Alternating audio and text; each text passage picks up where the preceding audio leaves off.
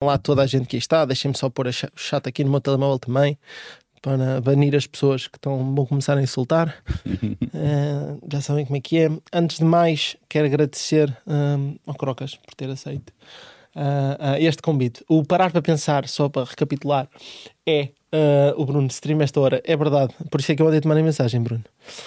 Um, o parar para pensar é um podcast onde nós vamos fazer algo que fazemos muito pouco, que é parar e usar esse tempo que estamos parados para pensar. E acho que temos aqui uma pessoa com uma história absolutamente incrível, uh, uh, com mais anos de carreira do que provavelmente. Uh, e eu tenho memórias da minha vida. e, e, e, acho que devemos aproveitar todos este podcast. claro que e, e, invariavelmente iremos tocar em pontos ideológicos, possivelmente políticos, por aí fora, mas usar isto para refletirmos uh, e trazermos temas que podem criar choque, uh, mas temas que são importantes falar. Crocas, obrigado. Bom, eu que agradeço, é um prazer, sabe que eu sou seu fã também, né? Acho que é sempre bom ver uh, pessoas determinadas a fazerem o que está com vontade de fazer, independente muito do que os outros estão pensando e, e, dando de opinião. Então, acho ótimo, vai ser um prazer o que eu puder contribuir aí nessa conversa. Vamos embora, tô, tô contigo. A primeira pergunta um, que eu te faço, antes de mais, no chat vocês sintam-se à vontade. Eu sei que isto, ah, sexta-feira à tarde, é sempre crítico, uh, mas uh, sintam-se à vontade de fazer qualquer pergunta. Eu primeiro quero perguntar-te que é como é que tu chegaste uh, àquilo que tu és hoje? Qual é o teu percurso para hoje estares aqui, agora, neste, neste podcast a falar comigo? Como é que tudo aconteceu na tua carreira, na tua vida? Onde é que tu começaste? Uh, uh, quem eram os teus pais? Uhum. Uh, por aí fora. Vamos começar mesmo desde o início. Vamos lá, vamos lá. É, bom, eu sou filho de um pai português e uma mãe brasileira, também com família, família ascendência espanhola, portuguesa. Sim. Obviamente, como todo brasileiro, com alguma mistura é, ou por algum indígena, enfim, tem sempre ali alguma alguma mistura dentro do Brasil, né? O que eu acho que nos dá uma vantagem. Podemos entrar um pouco nisso é, um pouco mais para frente, quando você quiser. É, que é a, a, história da mistura, né? Da gente viver já com, com muita gente de várias culturas. Mas enfim, é, a minha família basicamente é feita por mulheres. São quase todas mulheres, o que de novo me dá alguma vantagem no meu ponto de vista. É, eu sempre fui muito criativo desde criança, assim, de achar maneiras de é, inventar coisas, de encenar coisas e tudo isso. É, contar história, gosto muito de contar história. É, eu fiquei um bom tempo decidindo qual universidade eu iria fazer. Sim. Se eu faria jornalismo, publicidade ou biologia. Eram as três. Mas antes, antes de chegar à universidade, como é que tá foi bom. a tua infância?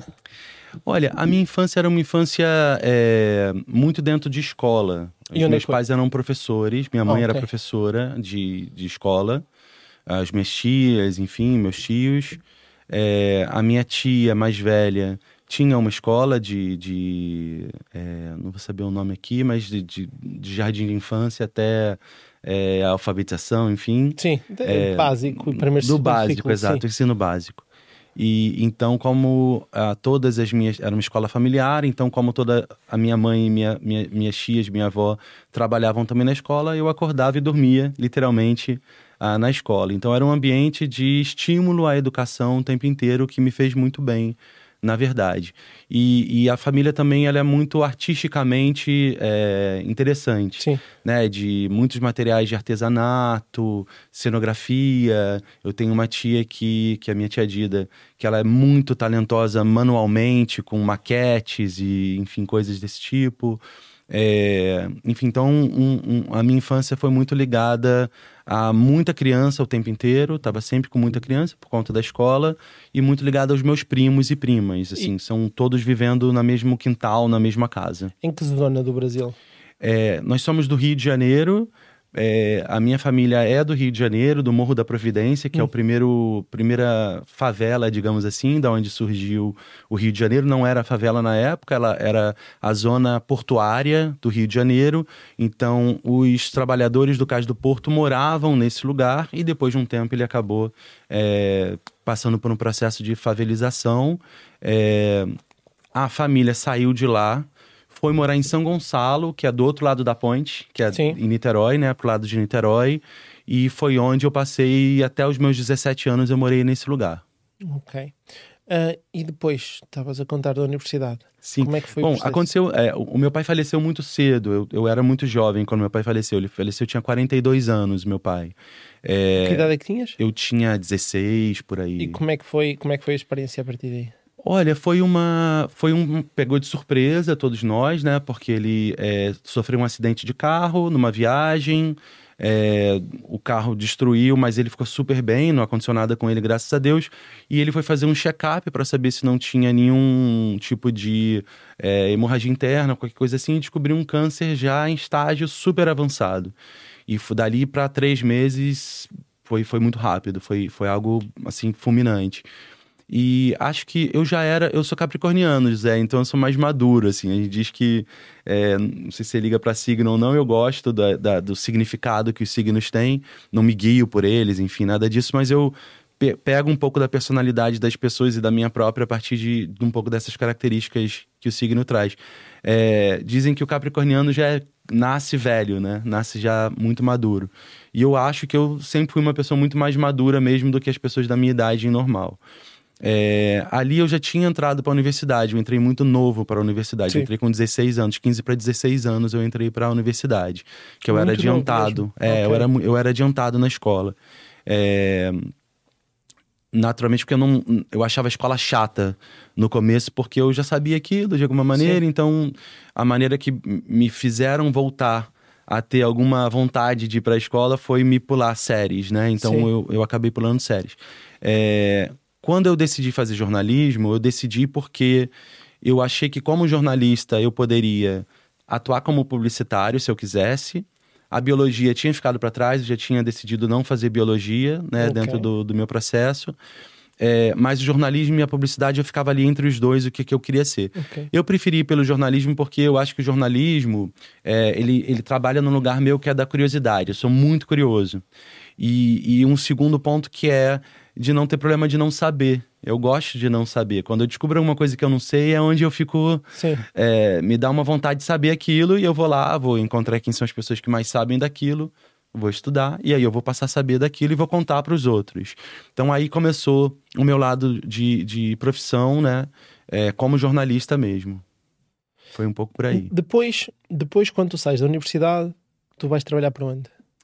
Eu já na universidade eu precisava trabalhar, Sim. né, porque é, a, a condição da minha família não. Em que ano é que estamos? A gente está em 95, Ok. eu tenho 46. Ok. 95. 46, Eu é. tinha 5 anos. É, Pois então. Estamos em 95. É, o meu pai tinha falecido, a situação da minha família estava um pouco complicada, né? Por motivos óbvios também. É, a gente já não era mesmo, já não, não vinha de família é, com dinheiro, nem classe média, assim. Mas o que a gente tinha de bom era educação. Era uma família que tinha muita cultura, muita Sim. cultura musical, muita cultura é, popular, enfim. Isso eu herdei muito bem da- das minhas tias, da minha mãe e tudo mais, da minha avó. Tu falas muito das tuas tias. É, As tuas tias estiveram sempre muito presentes. são todos é é uma família bem portuguesa nesse sentido assim é, todo mundo se mete na vida do outro é, todo mundo pro bom e pro ruim né se mete na vida do outro é, todo mundo inventa se mete diz o que tem que fazer o que não tem dá opinião então era a gente morava todos muito, todos nós morávamos muito perto um dos outros e eu fui criado por elas também eu não fui criado só pela minha mãe e pelo meu pai eu fui criado pelas minhas tias pelas, pela minha avó enfim por todo mundo que estava ali naquele quintal de eram- alguma maneira Desculpa, e eram todas mulheres. Todas mulheres, todas mulheres. Graças a Deus, todas mulheres, né? É, Quando eu passei para a universidade, era muito longe. Era como se eu tivesse, eu pegava pelo menos duas, três conduções para chegar, porque Sim. era realmente longe. Muito trânsito no Brasil, né? Não, não é um trânsito como aqui em Portugal. É, já naquela época, então eu levava às vezes duas horas e meia para chegar na universidade. É, Ir duas horas e meia, vir duas horas e meia. exatamente. Todos os dias. Todos os dias, todos os dias. Segunda a sexta. Segunda a sexta, segunda a sexta. Então eu tive que de alguma maneira achar um lugar para trabalhar. E eu tinha, já sabia o que eu queria, não tinha, não passo por um problema que eu vejo que muitos jovens passam, é, que é ficar na dúvida do que quer fazer da vida. Eu não, não passei por esse problema, graças a Deus. Eu já sabia exatamente o que eu queria fazer. É, quer contar história, quer produzir conteúdo, quer entrevistar gente, quer tudo esse tipo de perguntar, questionar, saber, entender e contar para os outros, né? E trazer essa situação. É... E eu resolvi estudar na UFRJ, que era a Federal do Rio de Janeiro, né? Que era na Urca, era um bairro muito mais Sim. longe, do, ficar na, ao pé do Pão de Açúcar, é, no Rio de Janeiro. E eu comecei a trabalhar porque é, a internet estava chegando comercialmente no Brasil, só existia nas universidades, era pouquíssima internet, era BB, BBS na época, era uma tela preta, sim. Não, tinha, não tinha www, né, sim, como sim, a gente vê hoje. E, e, um dia eu estava procurando um estágio que eu precisava trabalhar, eu não queria trabalhar como vendedor de loja, nada disso, sem absolutamente nenhum preconceito, é que eu não me via fazendo aquilo, eu achava que ia me distrair para o meu objetivo de carreira, que era ser jornalista e tudo isso. É, eu sou megalômano, José, eu gosto de nunca penso num negocinho que eu vou fazer isso aqui pequeno, É sempre alguma coisa muito grandiosa que eu fico na minha cabeça, enfim, é, personalidade. E aí eu comecei a procurar estágio e eu fui fazer uma entrevista na Escola Superior de Propaganda e Marketing. Okay. Foi o meu primeiro estágio. Eu estava no, no, primeiro semestre de faculdade. É, em 95. Em 95, segundo semestre. Ah, os meus amigos diziam: Imagina, ninguém dá estágio para quem está no primeiro semestre e tal. E aí vem uma primeira coisa sobre mim: falou para mim que eu não vou conseguir, já era. É aí que eu vou conseguir. Então, eu via muita gente dizendo: nunca, imagina, você não vai conseguir estágio no primeiro semestre, impossível isso e tal. E eu consegui meu estágio no primeiro semestre porque eu fui atrás, eu Sim. fui lá conversar com as pessoas e tal. E era uma senhora, chamava Elza, Elza Pádua, eu lembro do nome dela até hoje, maravilhosa na minha, na minha vida, na minha carreira, que era uma mulher muito poderosa num ambiente muito masculino, né? Um ambiente okay. muito masculino que é o marketing, a publicidade, até hoje. Ele ainda é assim. É... E a, essa mulher era a chefe do lugar. Okay. E aquilo para mim era muito ótimo, porque eu já vinha de família matriarcal, então eu estava muito acostumado a lidar com mulheres no comando mas eu via que as outras pessoas não. Vamos, vamos fazer essa ligação para uma pergunta do recente tá e depois voltamos ao passado. Bora. Que é, então, foste criado pelas tuas tias, uh, pela tua mãe, uh, claramente uh, um, é, é, um bocadinho, eu tenho empatia por isso. Nós parece que temos um imã que nos empurra para os sítios onde as mulheres estão a mandar. Uhum. isso aconteceu, mas invariavelmente és homem, não é? Uhum. Uh, uh, e, e, e, no ambiente dos homens, tu sabes uh, o quanto ainda, nessa altura ainda mais, muito provavelmente, hoje em dia Sim. muito menos, esta noção de que o homem é, tem, tem, tem que ter quase um papel de liderança, desfia, uhum. etc. Tu hoje em dia olhas para o passado e para o presente e vês que isso mudou, que ainda existe, que está melhor, que está pior. Falar um bocadinho da realidade brasileira e também aquilo que sentes cá em Portugal. Claro. Olha, José, eu acho que no Brasil e Portugal estão vivendo momentos muito diferentes sobre isso, né? É, a cultura brasileira ela é muito mais orientada à cultura americana do que à cultura europeia. Okay.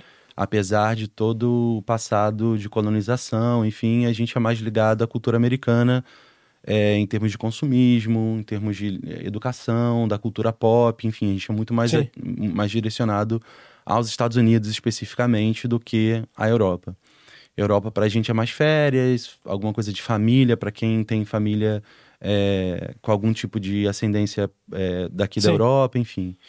É, eu acho que no Brasil a gente passou e vem passando por é, mais discussões sobre esse assunto, mais aprofundadas, principalmente nos grandes centros. Sim. Eu acho que para o interior do Brasil ainda o bicho pega um pouco mais mas nos grandes centros, pelo menos, as mulheres já perceberam é, que elas juntas são muito mais fortes, né? Sim. E aí começam a ganhar aliados, né? Eu sou um aliado, começam a ver outros aliados que estão ali naquela causa de perceber que lugar de mulher é onde ela quiser, Sim. né?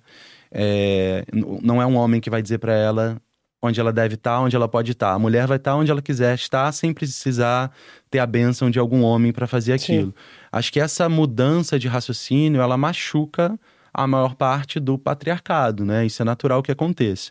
Então as lideranças começam a ser questionadas, começa a pegar num lugar que passou a funcionar um pouco melhor quando constrangiu quando entra no constrangimento, né, de, das empresas, quando elas tiram fotos onde só tem homens nas suas posições, se você, elas são criticadas, elas começam a ganhar realmente uma repercussão muito negativa por aquilo acontecer.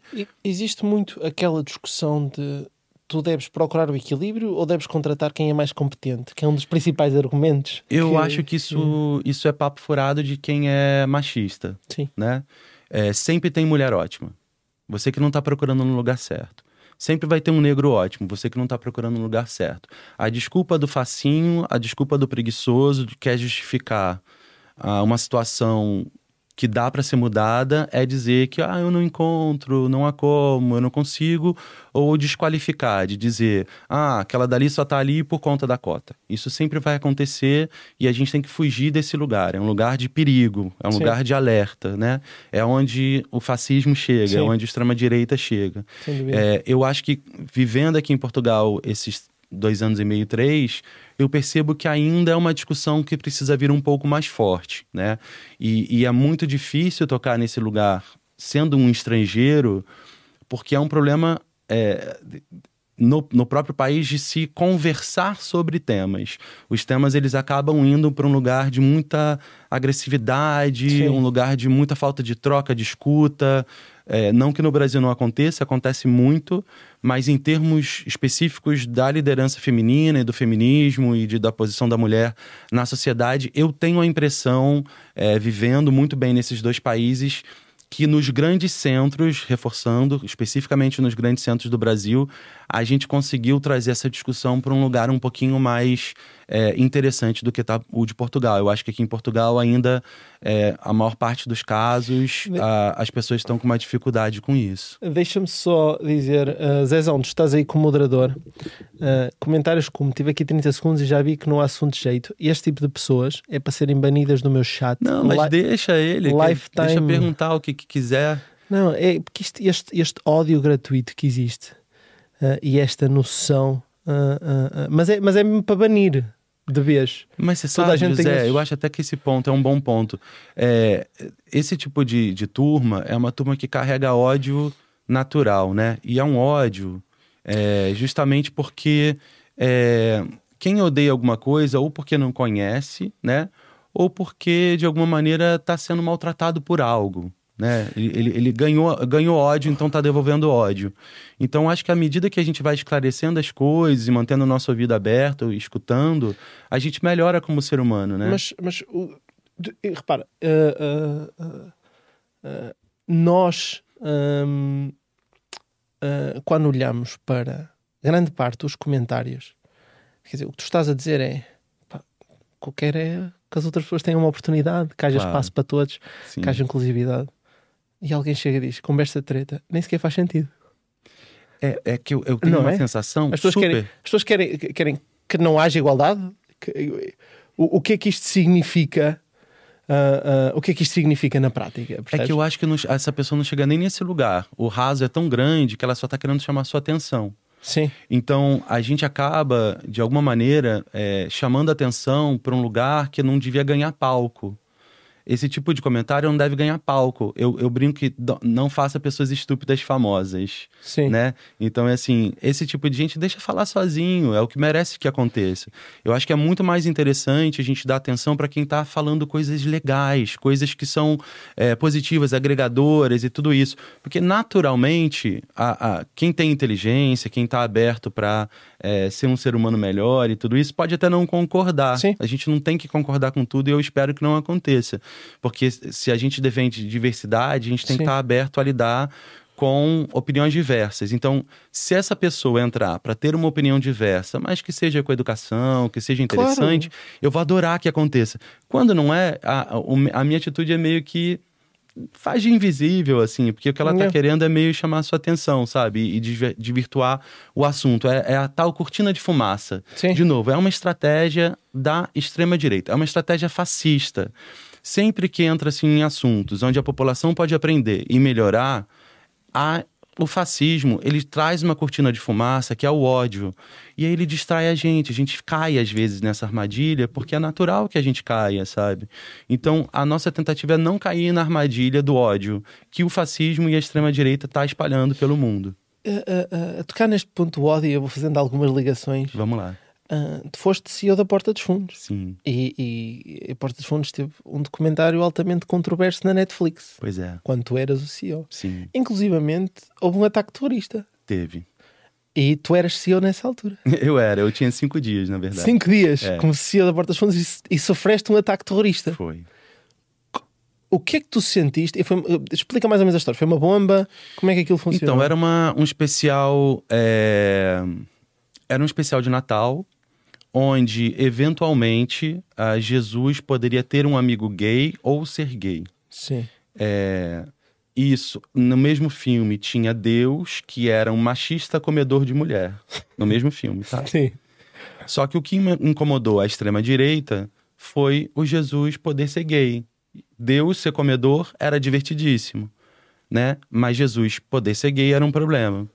Isso fez com que um momento onde a gente tinha é, um ser humano depressível chamado Bolsonaro governando o Brasil, é, mobilizou todo uma, um grupo né, do, de, de, é, ódio, de pessoas de ódio, nacionalistas, enfim, tem toda uma característica de coisas muito próximas e semelhantes ao que a gente vê aqui em Portugal também acontecendo, a mesma fórmula aqui na Itália, nos Estados Unidos, no México, mesma fórmula no- na Argentina, infelizmente, acontecendo, que ah, joga-se a atenção para um lugar para cortina de fumaça, para tirar a atenção do que eles estão fazendo é, de ruim para a população, eles focam em situações ah, do cotidiano, dos- do, do conceito ah, do, do hábito, né? Ah, da, da, da coisa da, da, da moral que eles Sim. ficam tentando trazer. Então, o que aconteceu foi que esse grupo extremista tacou três bombas dentro do nosso escritório Três bombas. três bombas, uma pessoa quase morreu. É, eles não estão presos até hoje. Um deles foi preso, foi, foi para fugiu para a Rússia, foi preso na Rússia pela Interpol, foi extraditado para o Brasil e lá no Brasil foi solto. Tá solto no Brasil até hoje. Todos sabem quem são eles, mas não estão presos. É, e foi uma tentativa de calar a voz mesmo de quem pensa diferente. Se você concorda ou não com Jesus ser gay, é, não te leva ao direito Sim. tacar uma bomba dentro de um lugar, né? Então é só não pareça. assistir o, vi- o filme, se você não Sim. quiser. Concordo. Sendo- tiveste medo? Não. Na Em- verdade, em não. nenhum momento não Nenhum tiveste momento, zero momento. Eu não tenho medo de nada, José. Eu não tenho medo de absolutamente nada. Na verdade, eu acho que o que aconteceu só deixou o Porta dos Fundos mais forte, porque a equipe era incrível. Era uma equipe que disse: ah, é, então agora que a gente vai fazer mais ainda do que a gente sabe fazer. É, no ano seguinte, voltamos com um especial de Natal liberado, free, no nosso YouTube. A gente não levou nem para nenhum streaming, que é para ficar já no Netflix, você tinha que pagar para ver. Sim. Aqui você não precisa nem pagar para ver, você pode entrar e ver de graça. Então a gente bancou o filme do, do próprio bolso da, da produtora, que chamava Teocracia em Vertigem, que ele é, basicamente mostrava os escândalos do governo Bolsonaro e todas as suas é, absurdos Sim. de extrema-direita, é, só que fazendo uma analogia aos tempos bíblicos também. Tá lá no YouTube quem quiser assistir. E eu vou-te ser sincero, eu lembro-me de ir ver o documentário depois de saber do ataque. Ou seja, e- Sim. e- eles- a maior parte nem se apercebe que isso funciona como publicidade muitas vezes. Foi uma publicidade horrível, como é lógico, não é? Sim. É. Mas potenciou ainda mais a mensagem, porque isso foi falado no mundo inteiro. Foi sim, a gente é, ficou ainda mais conhecido. É, em termos de marca e de negócio, não é bom, Claro. né? Naturalmente. Então há que se ter ali um jogo de cintura muito positivo para para conseguir fazer daquele limão uma limonada, né? Para poder Sim. pegar aquilo e conseguir desdobrar. Em seguida veio a pandemia, então é, já teve mais uma dificuldade ali, mas novamente, assim, é, acho que tem uma, uma diferença que é você pegar, olhar e ficar se lamentando, ou pegar, olhar e falar, pera, o que, que eu faço agora? E, e- e a equipe conseguiu é, de uma maneira brilhante, assim, realmente foi um momento muito especial na, na minha vida, minha carreira, é, de tomar muita responsabilidade do que estava sendo feito, não só na posição que eu estava, né, que eu, eu costumo dizer que nós estamos na posição, né, Sim. é, e também daquelas famílias que trabalhavam ali comigo, eram muitas famílias, muitas bocas para se alimentar no momento de dificuldade, e também do nosso público, porque estava todo mundo em casa. Então, Sim. uma maneira que tinha da gente tentar, de alguma maneira, ficar mais leve dentro do que estava acontecendo de calamidade, o Brasil foi o país que mais morreu gente. Sim. O, o presidente. É fez corrupção de vacina, né? Ele, ele não assinou vacina, a gente atrasou vacina. Estima-se que mais de 200 mil pessoas morreram por conta disso, porque ele atrasou a compra de uma vacina, inventando que ah, podia virar jacaré, que você contrairia HIV. Eram Sim. absurdos, assim, que, que aconteciam, né? E então muita gente morreu por conta de um discurso de ódio absurdo. Então o Porta dos Fundos ele serviu nesse momento para ajudar a comunidade também a, a de alguma maneira dentro do possível, ficar um pouco mais leve dentro de casa. Então foi um momento muito especial da minha carreira, assim. Eu sou muito grato a eles. Um, agora voltando. Pós-universidade. Ah, é estágio, é verdade, vamos lá. Estágio. Uh... Quando eu comecei a fazer estágio na, na Escola Superior de Propaganda e Marketing, para mim foi muito bom porque eu gosto de estudar. Então eu aproveitei para fazer todas as disciplinas que eu podia fazer de marketing. Okay. Né? E ali eu vi que o jornalismo ele poderia é, ser muito mais do que aquilo. Né? Eu poderia, como jornalista, trabalhar no marketing, trabalhar na publicidade, trabalhar é, como assessor de imprensa, como relações públicas, como o que eu quisesse fazer, Sim. eu poderia fazer ali. E essa virou uma meta minha. Eu queria saber como era outras disciplinas dentro da comunicação é, e fui atrás disso. Depois de lá, eu fui fiz estágio para Shell, trabalhei na Shell um bom tempo, ainda na universidade. É, depois a internet chegando um pouco mais forte é, no país já comercial. Sim.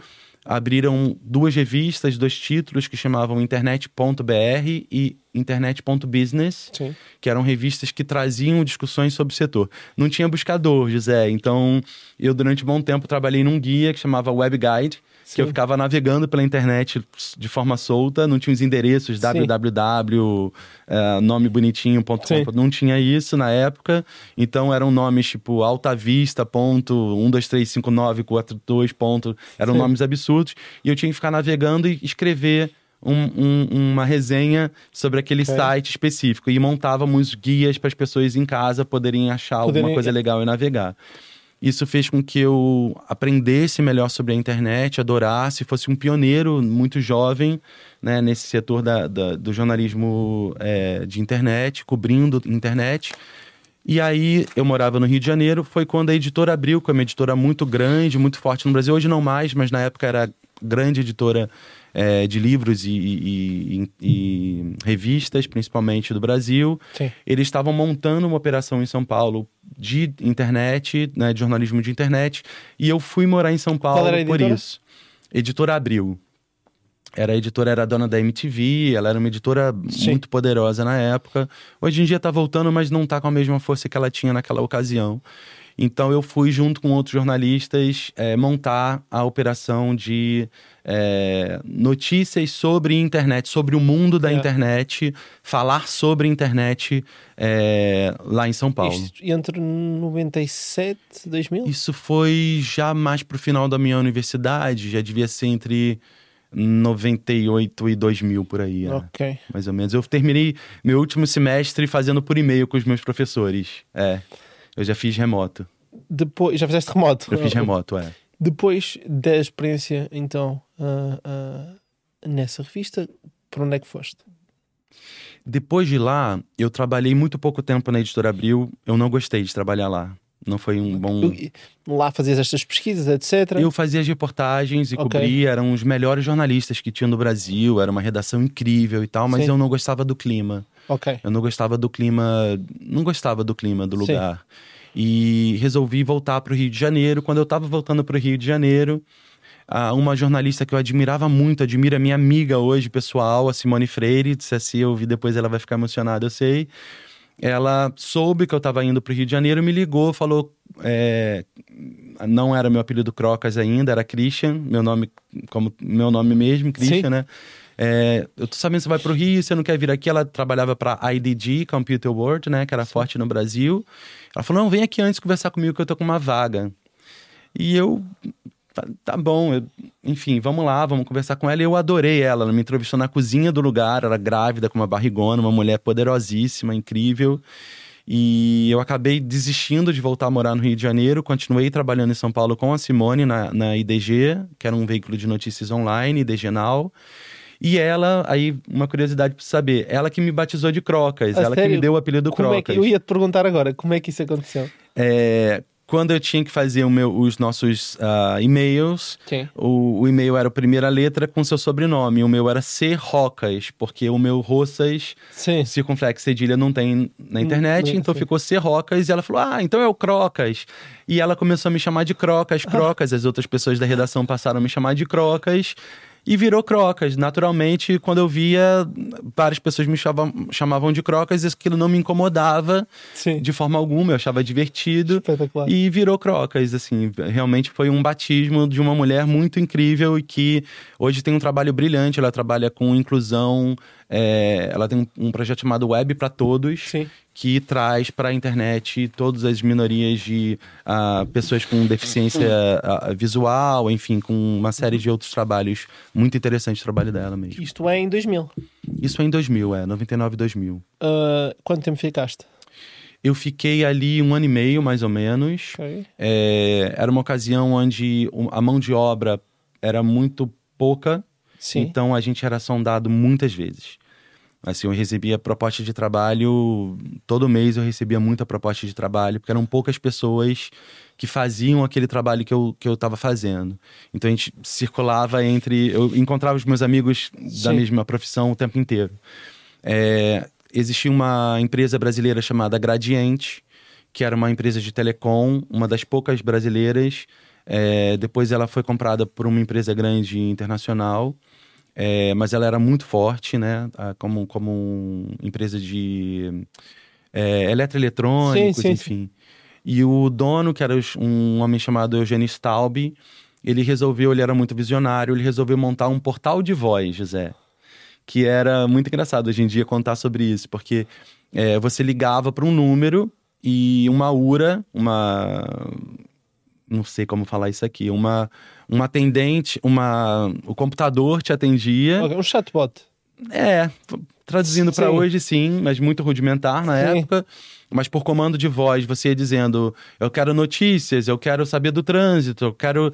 E, e- e a gente pegou desse lugar, ao invés de ficar muito técnico, a gente criou a primeira personagem virtual. Sim. Ela chamava Mediz.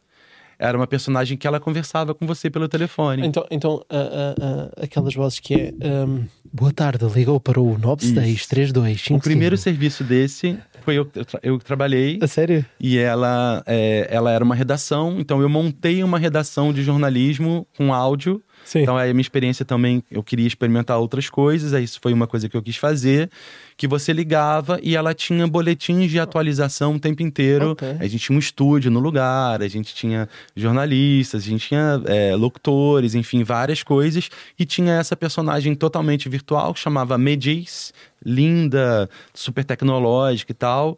É, eu ajudei a montar a redação, a gente criou todo o programa, tudo. Isto no início de 2000. Isso no início de 2000, é. Mas aí a, a- tava começando no Brasil uma, a- o GSM da- das telecomunicações, Sim, né? sim, sim, sim, sim. Ah, e uma empresa brasileira chamada Telemar, é, que era a maior operadora do Brasil de telecomunicações, ela estava montando o braço de telefonia móvel Ok. que chamava Oi. Ela foi a primeira marca que parou de usar siglas.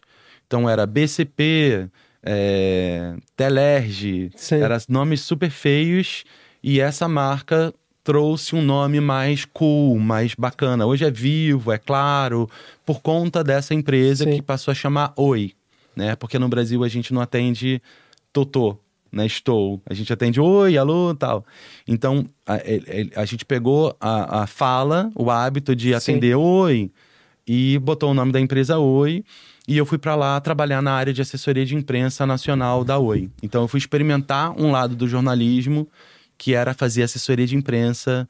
é, e foi muito, foi muito bom para minha carreira também. Então, Eu voltei a morar no Rio. e, e foste para o Rio aí? Fui pro Rio. Em é. 2000 e...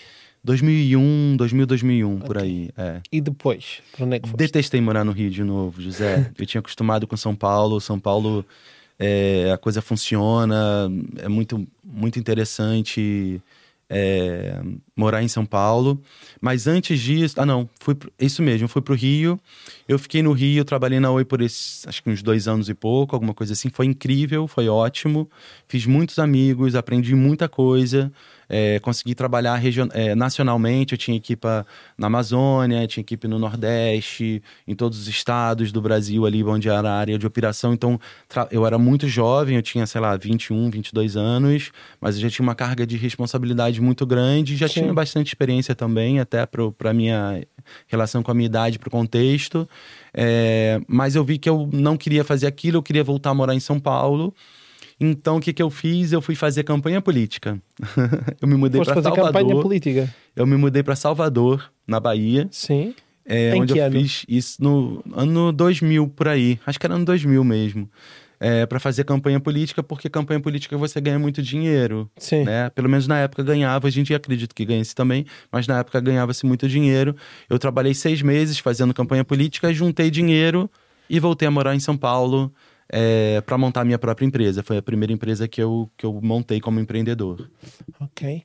Uh, e quanto tempo ficaste a fazer isso? É, com, com a minha empresa? Sim. Bom, com a minha empresa era um comecinho bem turbulento, porque eu nunca tinha feito aquilo. Eu acabei me associando a algumas pessoas, algumas não muito legais, outras muito legais. Que idade é que tinhas? Eu tinha 21, 22 por aí. É normal. Sim. Nesse momento. é, mas a gente começou a trazer um movimento de como ah, as grandes marcas, as agências, as revistas, caras, por exemplo, e tal, como elas vinham para o mundo digital. Como elas se digitalizavam de alguma forma, mas não só pegando as matérias escritas Sim. e botando para lá. Como é que traria uma vida digital real ali para o jogo. É, isso ali eu fiquei, acho que uns dois, três anos uh, juntei um, um pouco de dinheiro. É, eu estava no momento indo. É, eu ouvia muito das entrevistas que eu fazia que conteúdo e jornalismo ia se espalhar em várias carreiras, né? É, em várias profissões e que ia virar tudo em vídeo, que tudo viraria vídeo, que o conteúdo ia para o vídeo e que eu precisava aprender storytelling de vídeo, de contação de história é, que é diferente, o roteiro, o guião, a narrativa. Então eu fui, uh, comecei a pensar em estudar cinema na Argentina, que é um bom cinema, uma escola de cinema muito boa. Na época era muito melhor do que a do Brasil. Hoje em dia a gente já tem cursos no Brasil muito bons para cinema, mas na ocasião não era o caso. Só que antes de ir, eu fui indicado por um profissional que eu já tinha trabalhado antes é, para trabalhar com Gilberto Gil. Ok. Pois então. Contextualiza quem é o Gilberto Gil para Gilberto Gil é, para mim, o, é, sou suspeito porque é difícil falar de, de, desse, desse ser humano, assim, é Gilberto Gil é o principal músico brasileiro para mim, assim. Ele é um músico que trouxe toda a contracultura, tropicalismo, ele junto com Caetano Veloso, com uma série de pessoas incríveis brasileiras. A cultura brasileira é muito forte, né? Principalmente na música, é um lugar onde Sim. a nossa cultura ela é muito muito própria, muito é, especial e que movimenta uma indústria nacional de uma maneira muito poderosa é, e que é uma bandeira nossa para o mundo. Gilberto Gil, na época, ele era o ministro da Cultura do Brasil também, além de músico, além de artista. É, e ele, é, na época, estava discutindo direito autoral, Creative Commons, como a tecnologia reflete na, no comportamento humano e como Sim. o comportamento humano reflete na tecnologia, que eram as pesquisas que eu fazia. Eu adorava pesquisar isso, era o tipo de reportagem que eu escrevia para as revistas e para os jornais. E aí a, a esposa dele, Flora Gil, que eu não tenho nem palavras para falar sobre ela, porque para mim é, é uma mulher incrível, gênio e, e muito poderosa, muito importante para o Brasil em vários níveis. Ela me chamou para ir para o Rio a partir desse, desse é, outro empresário que era amigo dela, que conhecia ela, o Alberto Blanco. Sempre, sempre voltaste para o Rio, então? E fui para o Rio de Janeiro, mas eu não morei dessa ah, vez. Okay. Não, não voltei a morar. Eu fui para lá para uma reunião, porque eles são, eles moram no Rio de Sim. Janeiro, o Gil é, é baiano, a Sim. Flora é paulistana, mas eles tinham a base no Rio de Janeiro, né? Sim. Onde a música, onde a TV Globo é, então muito do entretenimento é no Rio de Janeiro por conta disso. É, e eu fui para lá para uma reunião e eu, para mim, foi amor à primeira vista. Assim, ele começou a me contar coisas que ele queria para a turnê dele, para o projeto. Chamava Banda Larga Cordel. Em todos os outros idiomas tem o trocadilho do banda antia, é, antia do broadband band, banda, é, banda, banda antia, broadband band, tinha todo esse trocadilho Sim. o tempo inteiro. E, e eu construí o projeto da Banda Larga Cordel como uma turnê, como um projeto de conteúdo. A gente, eu viajava em turnê com eles pelo mundo, produzindo conteúdo com telemóvel, Nokia N-Series, é, e juntando fãs, mostrando bastidores. Eu fui um creator ali durante um bom momento, no momento que não tinha nem esse nome. é, e fazia em tempo real as postagens nas redes sociais do Gil. É, na época não tinham redes sociais, era blog, a gente usava ah, videoblog. Sim. Até que o Twitter chegou, a gente foi um dos primeiros a usar o Twitter, a lançar o primeiro canal do Gilberto Gil do YouTube na América Latina. A gente fez uma coletiva na Academia Brasileira de Letras do Brasil. E aquilo acabou que eu acabei por acaso, sem por conta dessa experiência maravilhosa de trabalhar com o Gil, é, sendo convidado para trabalhar com outros músicos, outros artistas. É, Capital Inicial, Nando Reis, Marisa Monte, é, Bebel Gilberto, Cachorro Grande, enfim, vários Trabalhaste com outros todos artistas. eles? Todos eles, todos eles muito trazendo a vida eles para a vida digital, como a gente chamava Sim. Numa agência que chamava Gruda em mim que o boi não te lambe. Era o nome da agência. E o nome era esse por dois motivos. Um, porque tinha uma amiga muito querida, Maíra Pimentel, também se ela assistir depois ela vai ficar emocionada, que, é, que eu sempre gosto de dar os créditos. A Maíra, ela dizia, gruda em mim que o boi não te lambe. Era tipo, deixa comigo que eu resolvo, assim. "De- Vem aqui que eu resolvo essa situação. E era um pouco do que estavam me pedindo, né? Crocas, como eu vou fazer isso? Eu falava, ah, gruda em mim que o boi não te lambe. Sim. E acabou virando o nome. E também porque os meus amigos publicitários, eles diziam que adoram cagar regra, né? Não sei se usa essa expressão aqui em Portugal. Não, não usamos. Que adora dizer o que você tem que dizer, que tem Ah, que fazer. certo. A gente diz que é cagar uma regra.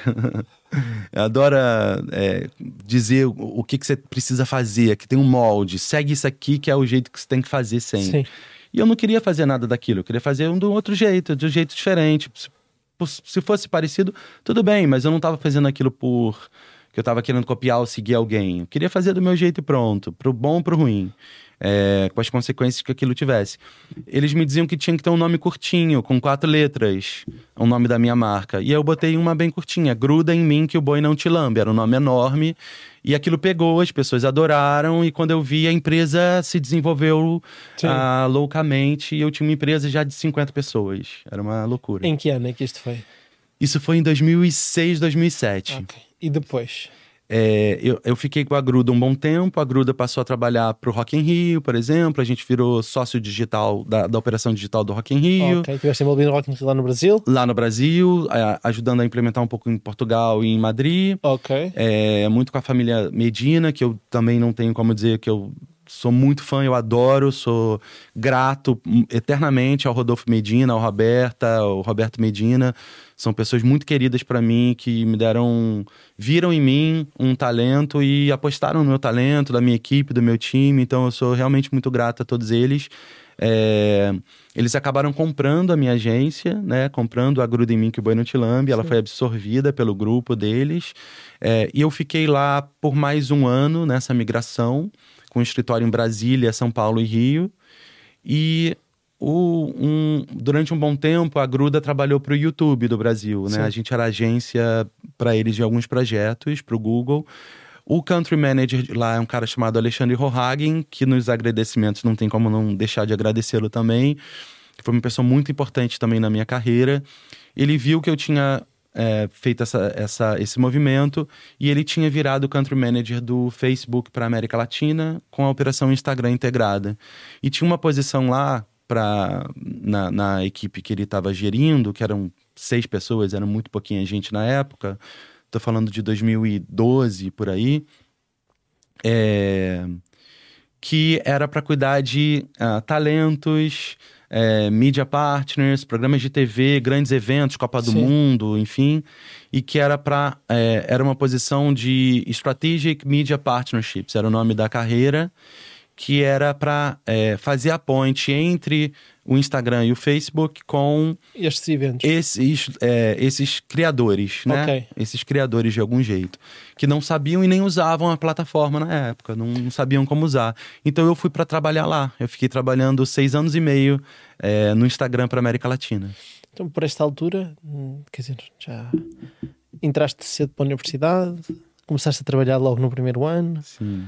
A Gilberto Gil, a primeira empresa, a trabalhar com, com, com publicidade na política, por aí fora. Um, Gilberto Gil, uh, passaste para todos os outros artistas, depois, entretanto, começaste a trabalhar com o Rock in Rio, a tua empresa foi vendida e foste para o Instagram. E que já são muitos anos de carreira. Sim. E depois do Instagram, para onde é que foste? Depois do Instagram, eu dei um pouco de tilt em algum momento, assim, Ok. é, José, porque é, apesar de. Acho que tem uma pergunta ali, não sei. Tem aqui, Apesar tem aqui, de- tem aqui várias perguntas. já olha Sim. aqui. Sobre a porta dos fundos, eu ia deixar para quando. Ah, gente, bom, Lá- tem, sim. você me guia. É, o que aconteceu? Chegou Mas- um determinado momento que Desculpa, mas, mas se quiseres, podemos responder já aquela do eu. É, vamos lá então. Uh, Christian, uh, numa época tão tecnológica onde podemos trabalhar para todos os cantos do mundo a partir de casa, não em todas as profi- profissões, mas pronto, uh, o que é que podemos fazer para nos destacar dos restantes? E como superar o medo de sermos disruptivos numa cultura onde o empreendedorismo não é fomentado? Pois é, Zezão, eu vou te dar uma resposta que é assim. é, não ouve, não ouve o que os outros estão dizendo pra você. Assim, vai todo mundo, em princípio, te dizer que não vai dar certo, que não, não é por aí, que você tá louco, ou vai querer te dar, ou vai te dizer que vai dar certo, mas é, sem querer te ajudar de algum jeito. Então faz o que você quiser, faz o que você acredita, o que você acha que é certo. é, escuta pouca gente. Sim, tem sempre alguém querendo dar opinião, mas não faz, né? Se quiser, faz do seu. Se quiser fazer isso, faz você. Deixa eu Sim. fazer do meu jeito. É, então eu acho que isso é um caminho. O outro é seja autêntico, pro bom e pro ruim. Vai ter sua voz te dizendo na sua cabeça que você é um impostor, que você tá fazendo errado, que você nunca fez isso, que não vai dar certo, que eu tenho pouco seguidor, então como que eu vou crescer? Vai ter sempre algo que vai te jogar para baixo. Mas só você só vira excelente se você em algum momento tiver sido ótimo. Você só vira ótimo se você tiver iniciado. Você só inicia se algum dia você teve medo. Você teve medo de começar. Então começa, né? A única coisa que te atrapalha é se você não vai chegar logo no lugar que você precisa chegar se você não começar. Então pega e começa, tá tudo bem. Vai ter gente que vai dizer que tá bom, vai ter gente que vai dizer que tá ruim, que tá bom, que tá ótimo. Você que tem que saber se tá bom ou não tá. Vai ter dia que vai tá ruim, vai ter dia que vai tá bom. Como a vida é, assim mesmo, tá tudo certo. O importante, eu acho que o grande desafio é a gente se divertir na jornada. Quando a gente começa a levar muito a sério, a se levar muito a sério, se achar muito mais importante do que os outros, é, tem alguma coisa de errado. Você não é mais importante do que ninguém. Ninguém é mais importante do que ninguém. É como eu penso, pelo menos. É, então, sempre eu tento manter meu pé no chão e, e perguntando. Minha primeira pergunta é sempre: como que eu posso te ajudar? Assim, porque eu acho que a, a, a lei do retorno, ela sempre existe. Eu não tô querendo ajudar outro interesse próprio. Eu tô querendo ajudar porque eu quero ajudar. Eu acho Claro. que é uma consequência o retorno acontecer. E acho real isso. E a minha vida, minha carreira sempre pro- provou para mim que as consequências das coisas, é, é- elas vêm, como a própria palavra Sim. fala, de uma consequência de algo que você fez, de uma atitude sua. Então as minhas atitudes sempre são de coragem, vai lá e faz. Ninguém paga suas contas, ninguém tá. É, E se pagar também, problema da pessoa que tá pagando sua conta. Vamos lá, pega e faz o que você precisa fazer. É, só. é, só se arrepende quem fez. Então. E ser autêntico. Tenta ser autêntico o máximo que você puder. Isto vai dar um excelente Reels uh, Instagram. Já faz o corte, ó, Já- Sofia, já vai. já, já, tá, tá, tá. Não, mas acho mesmo, esse é um, Uma- é um ponto, Zizão. Acho que é. Cara, faz. Não tem. Tem. Se der errado, deu errado. Você faz outra coisa e pronto, não tem problema. Só- Não tem problema nenhum errar. um dos meus um dos meus maiores mentores disse-me uma frase absolutamente extraordinária que foi ahm, só falha tu só falhas quando paras de tentar eu gosto muito dessa frase É porque eu quando, eu quando fechei a minha primeira empresa fiquei na minha dúvida será que eu falhei mas depois abri a segunda não, ainda não falhei E, não, é e a mentalidade é de repertório, né? José? É isso. Mas, mas, há, mas há muito este. Sabes que em Portugal, por causa das crises todas que existiram nos últimos anos, que afetam-nos imenso, não é? Uhum. Nós fomos um dos. aquele chamava-se PIGS, que era Portugal, Italy, uh, Greece uh, e Spain. Uh, exato que eram, eram os pigs da Europa, né? que, que significam porcos, uh, e eram os países que mais sofreram e foram à bancarrota em 2008, não é? Foi esta grande crise que nos afetou. E muitas empresas foram à falência, ou seja, é muito fácil para nós uh, que termos um tio, ou um primo, ou um, ou um, conhecido que tinha uma empresa, uma fábrica, ou isto, ou aquilo, que foi à falência e que teve que fugir, ficou com dívidas. Yara, yara. Claro. Então está muito. Então, se, mesmo a geração dos nossos pais. Um, quando nós dizemos, eu lembro-me isto, meus pais são dois professores, quando eu cheguei a casa e disse, vou abrir uma empresa, a minha começou a ah, eu conheço não sei o que é que vive ali, que também abriu e agora olha a vida dele. E eu entendo, mas às vezes há uma pressão social, nós estamos muito entusiasmados com uma ideia, uhum. em vez do resto todo contribuir para o entusiasmo e criar um efeito bola de neve, Sim. parece que nos estão a tirar a neve e a pôr a bola mais pequena. Com certeza. Né? E isso é, é estavas a tocar em pontos, num ponto crucial, que é vai só Imagina se você vai fazer algo só quando alguém. Quando você estiver totalmente seguro sobre aquilo. Você não vai fazer. Exato. A gente não está seguro nunca sobre nada. Nada. Como, não como? tem nada que, que te deixe seguro. Você pode atravessar a rua e morrer. Você pode. Qualquer coisa pode acontecer. Você pode atravessar a rua e encontrar um milhão de dólares do outro lado da rua. Tudo pode acontecer. Então eu acho que se a gente se prepara para o que pode acontecer, mas pensando no bom, né? Pensando no que eu posso fazer e que vai dar certo, claro. é muito melhor. Dá o mesmo trabalho do que eu pensar no que vai dar errado. Só vai me deixar menos ansioso, na verdade. Nós somos um resultado de um conjunto de experiências. Se nós uhum. não temos as experiências, o resultado não vai ser tão bom. Sim. E eu acho também, Zé, que atrai gente do mesma energia, sabe? Atrai Sim. pessoas com aquele mesmo astral. Quando você começa a entrar no lugar de reclamar muito, de gostava de ganhar um milhão no chão, eu adoraria também. É, quando, quando a gente tá muito numa reclamação, numa coisa você vai achar pessoas que estão naquela Sim. mesma vibração. Quando você está numa sensação mais de. É, de olhar para o bom, de olhar para o que pode ter de oportunidade, né? Sem ser Sim. aquela coisa frágil e idiota, não. Olhar de uma maneira legal, se preparando para aquilo, estudando para aquilo, lendo, ouvindo podcast, vendo filme, se preparar para aquilo. Eu acho que é, muita gente que fala que não deu certo, não deu certo, você vai ver, você leu o livro tal, você tentou, você vai ver que não, a pessoa ela ficou ali numa achando que caía do céu de algum jeito. E dá trabalho, dá trabalho, tem que, tem que fazer o negócio acontecer, dá, dá trabalho, tem que ter. Eu brinco é igual academia. Sim. Né? Você começa ali a academia, depois de três meses você olha no espelho e fala: caramba, não tirando você que né, já faz isso há muito tempo. Mas você olha ali no espelho e fala: caramba, não aconteceu nada comigo, vou desistir né? Mas se você tem a resiliência, se você estuda um pouco melhor como faz aquilo, exercício melhor, que tipo de alimentação come, o que mais ao redor tem, quando você olhar, ah, vai dar resultado, ele vai começar a te dar resultado, mas você tem que ter tempo para as coisas. Não tem não dá para achar que tudo que você começa vai ser de imediato e vai virar um grande sucesso de uma vez por todas. Isso é, não existe, assim. São raríssimos os casos que isso aconteceu. E quando você vai investigar o caso de verdade, você vai ver que não era bem aquilo, que essa pessoa provavelmente já estava ali naquela relação de coco há muito tempo para conseguir chegar ali naquele lugar. Então, nada cai do céu, assim nós, nós, há uma frase que sempre, há, há, duas frases que me marcaram. Há uma que é conhecida, mas que a primeira vez que eu ouvi foi do meu pai, uh, que foi, lembra-te sempre, filho, meu pai é, é, é, um filósofo no Sim. seu estado mais puro. Uh, ele disse-me esta frase nunca mais me esqueço, que foi, eu era, estava, eu queria abrir a empresa e estava toda a gente a assustar-me. Eu uma vez que eu disse ao meu pai que não sabia se tinha coragem ou não, e ele respondeu-me, olha, eu vou dizer uma coisa que guarda esta frase, não é minha, mas disseram-me, depois vai à internet ver quem é que a disse, que é se tu parares para pensar, se parares para pensar, uh, qual é a diferença entre uma pessoa corajosa e uma pessoa que procede como uma pessoa corajosa? É exatamente igual. Uhum.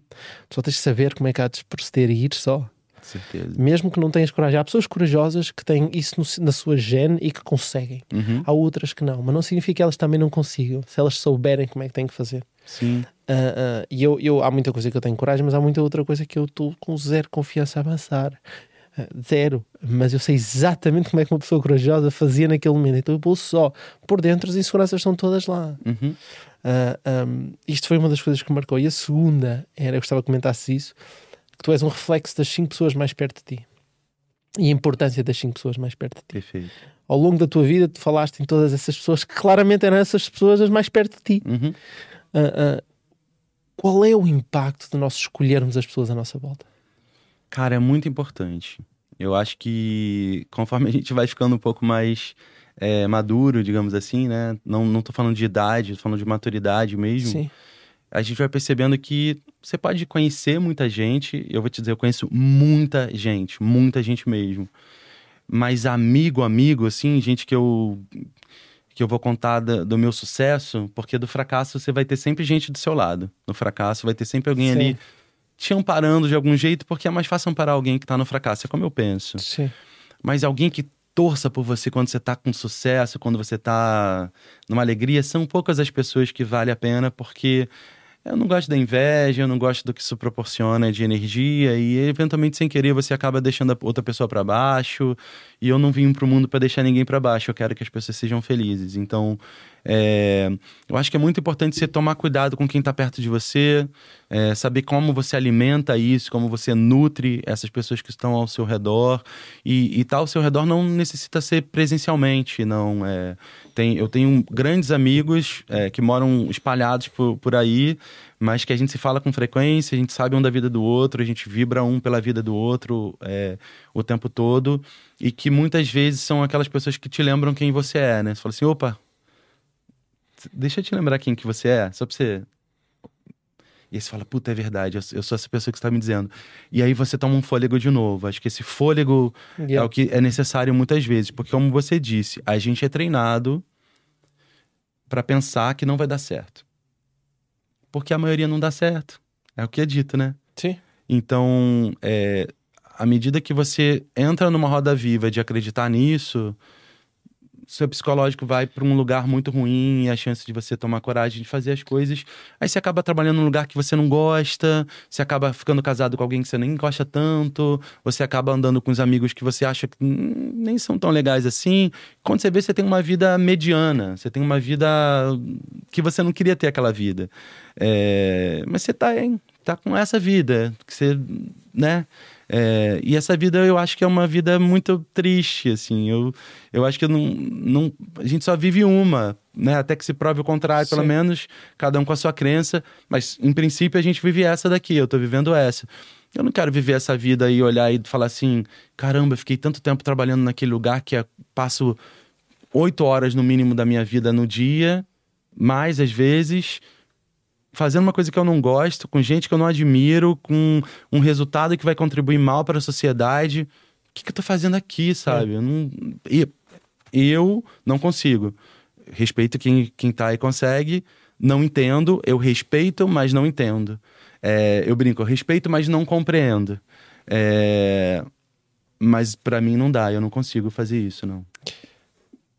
Tocaste num ponto ah, muito interessante que é as pessoas relembrarem-te de quem tu és. Sim.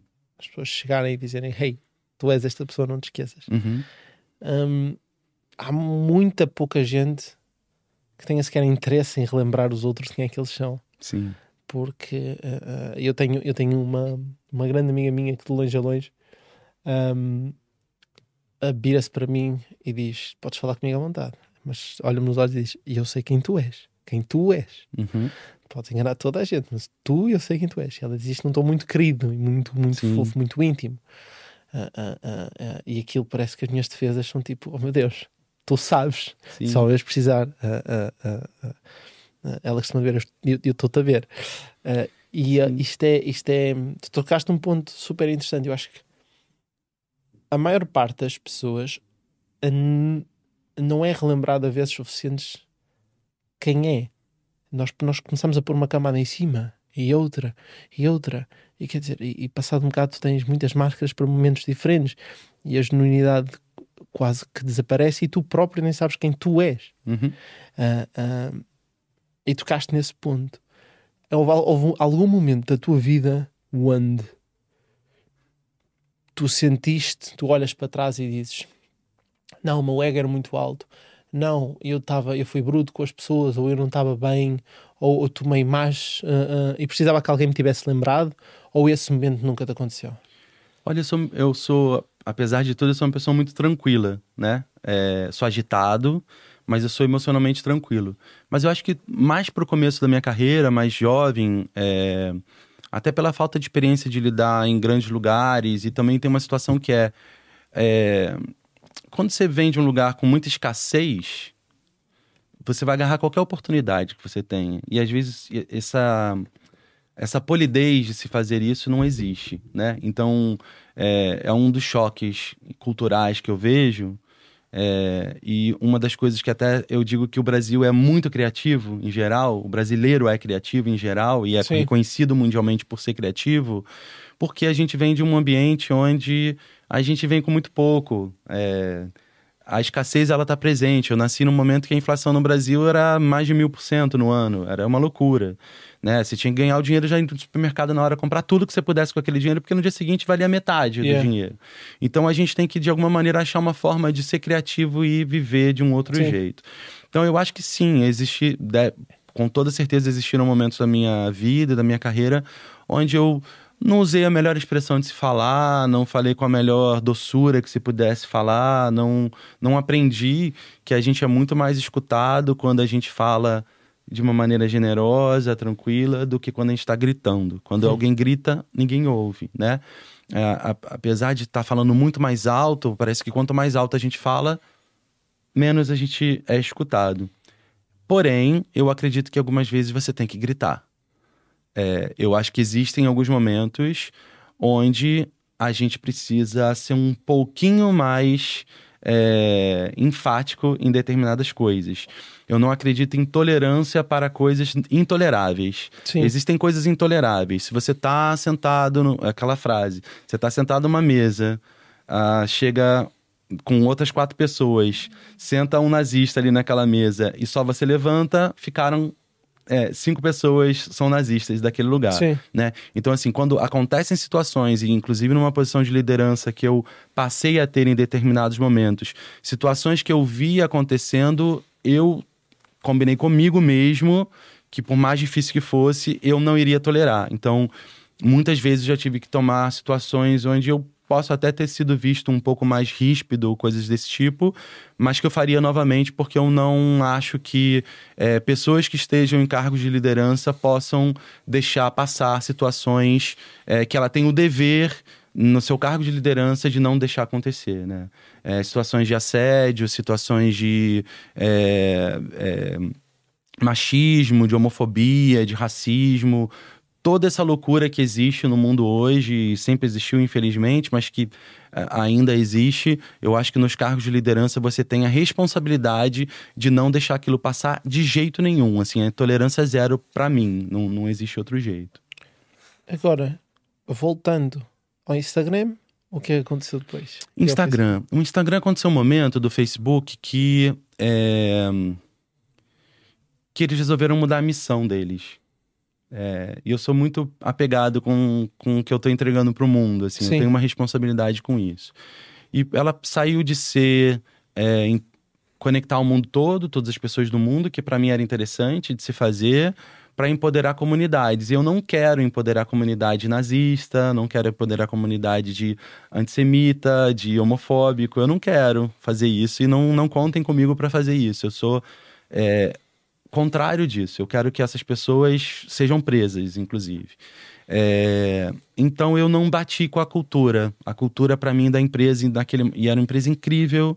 Eu sou eternamente agradecido por ter trabalhado no Instagram e no Facebook, todos os meus amigos que eu conheci, todos os lugares que eu conheci, os projetos que eu fiz, que eu pude conhecer, as pessoas que eu trabalhei. Eu sou é, muito, muito, muito grato por ter feito aquilo, mas em determinado momento não bateu comigo mais a cultura da empresa é, apesar de muita gente ter me considerado louco, eu resolvi sair da empresa, pedir para sair. É, eu, eu, de novo, ia ficar um tempo tentando fazer algum sabático, mas o Porta dos Fundos estava procurando uma, uma, figura de CEO na ocasião, eles tinham sido comprados pela Paramount. É, eles estavam há uns dois anos procurando a pessoa para esse cargo. E acabou que uma headhunter americana é, me procurou para pedir indicação. E quando ela falou da vaga, eu. Espera, acho que talvez eu pudesse me candidatar para essa vaga. Ela, puxa, você vai gostar, mas você vai querer sair do Instagram? Eu falei, na verdade, eu já pedi demissão e tudo, já vou sair do Instagram. E ela, não, então peraí, vamos aqui. Então ela fez todo um processo ali de dinâmica de entrevistas e eu passei pra, nas entrevistas e eu comecei a trabalhar. Eu virei CEO do Porto dos Fundos. Cinco dias depois? É, não, foi. Demorou um pouquinho, porque eu, eu tinha sabático no pago pelo Instagram. Sim.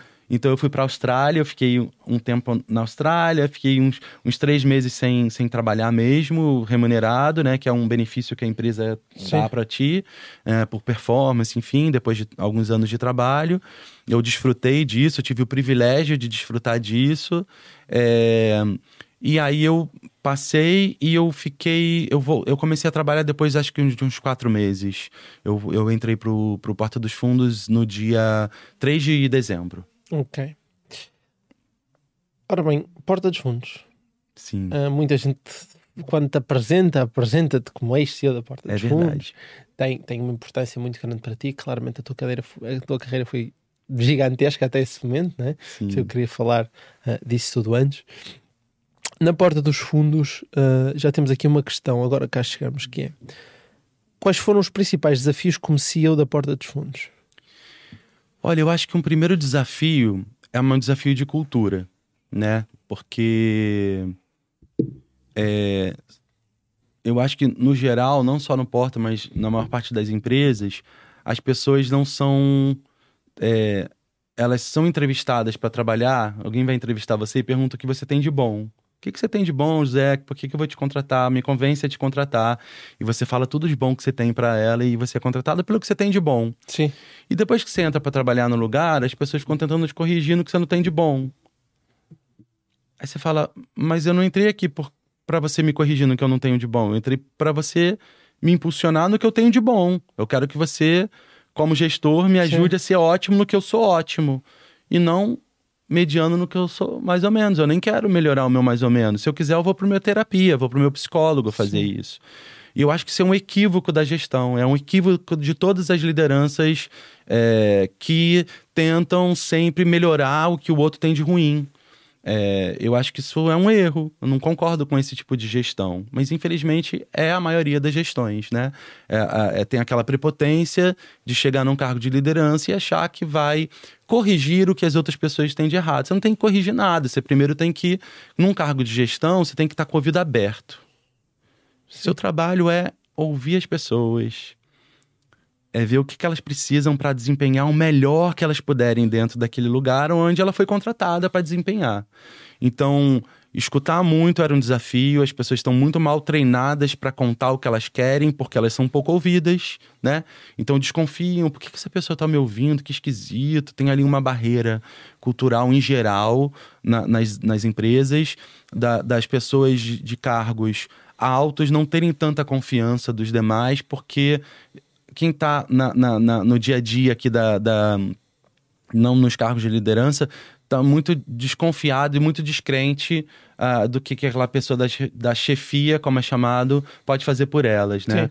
É, então, o primeiro desafio era mostrar para as pessoas que o meu trabalho era da sua área de luz e não a sua área de sombra. Eu quero potencializar o que você tem de bom.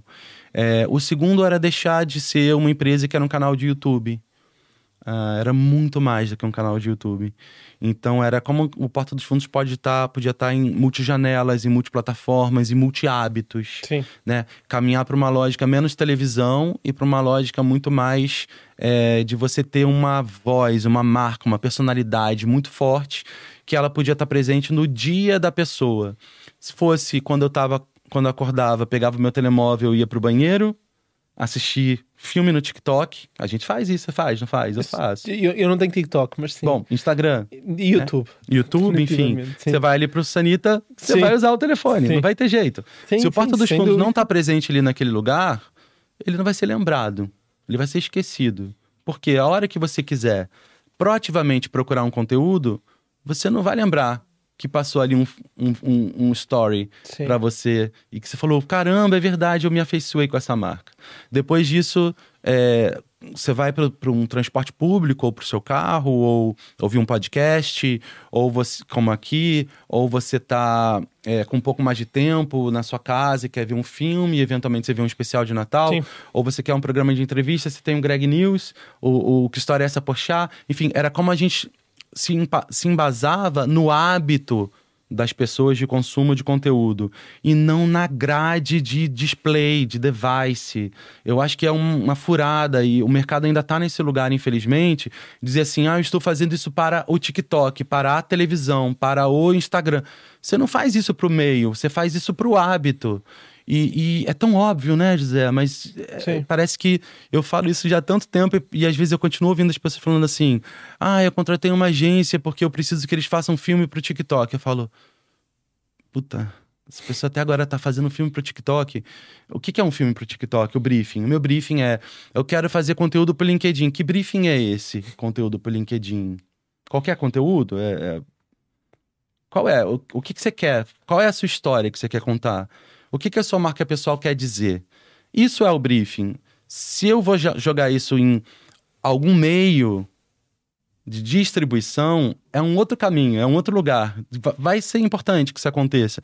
Mas a base do trabalho tem que ser na história que você quer contar. Para quem você quer contar essa história e qual história você quer contar. Você sabendo isso direito, você usando o seu tempo para saber isso direito, as outras coisas vêm como consequência, né? Mas hoje não acontece assim. As pessoas ainda é muito atrasada, muito atrasada. Elas falam: "Ah, eu vou fazer isso aqui, vou fazer para televisão". Você fala: mas o que, que você vai fazer para televisão? Ah, vou fazer um filme para televisão. Sim, mas o que, que você vai contar na televisão?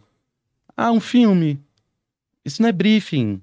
Isso não é história. É, Sim. É, é, meio equivocado, assim, alguém ainda pensar desse jeito. Mas pensa-se desse jeito.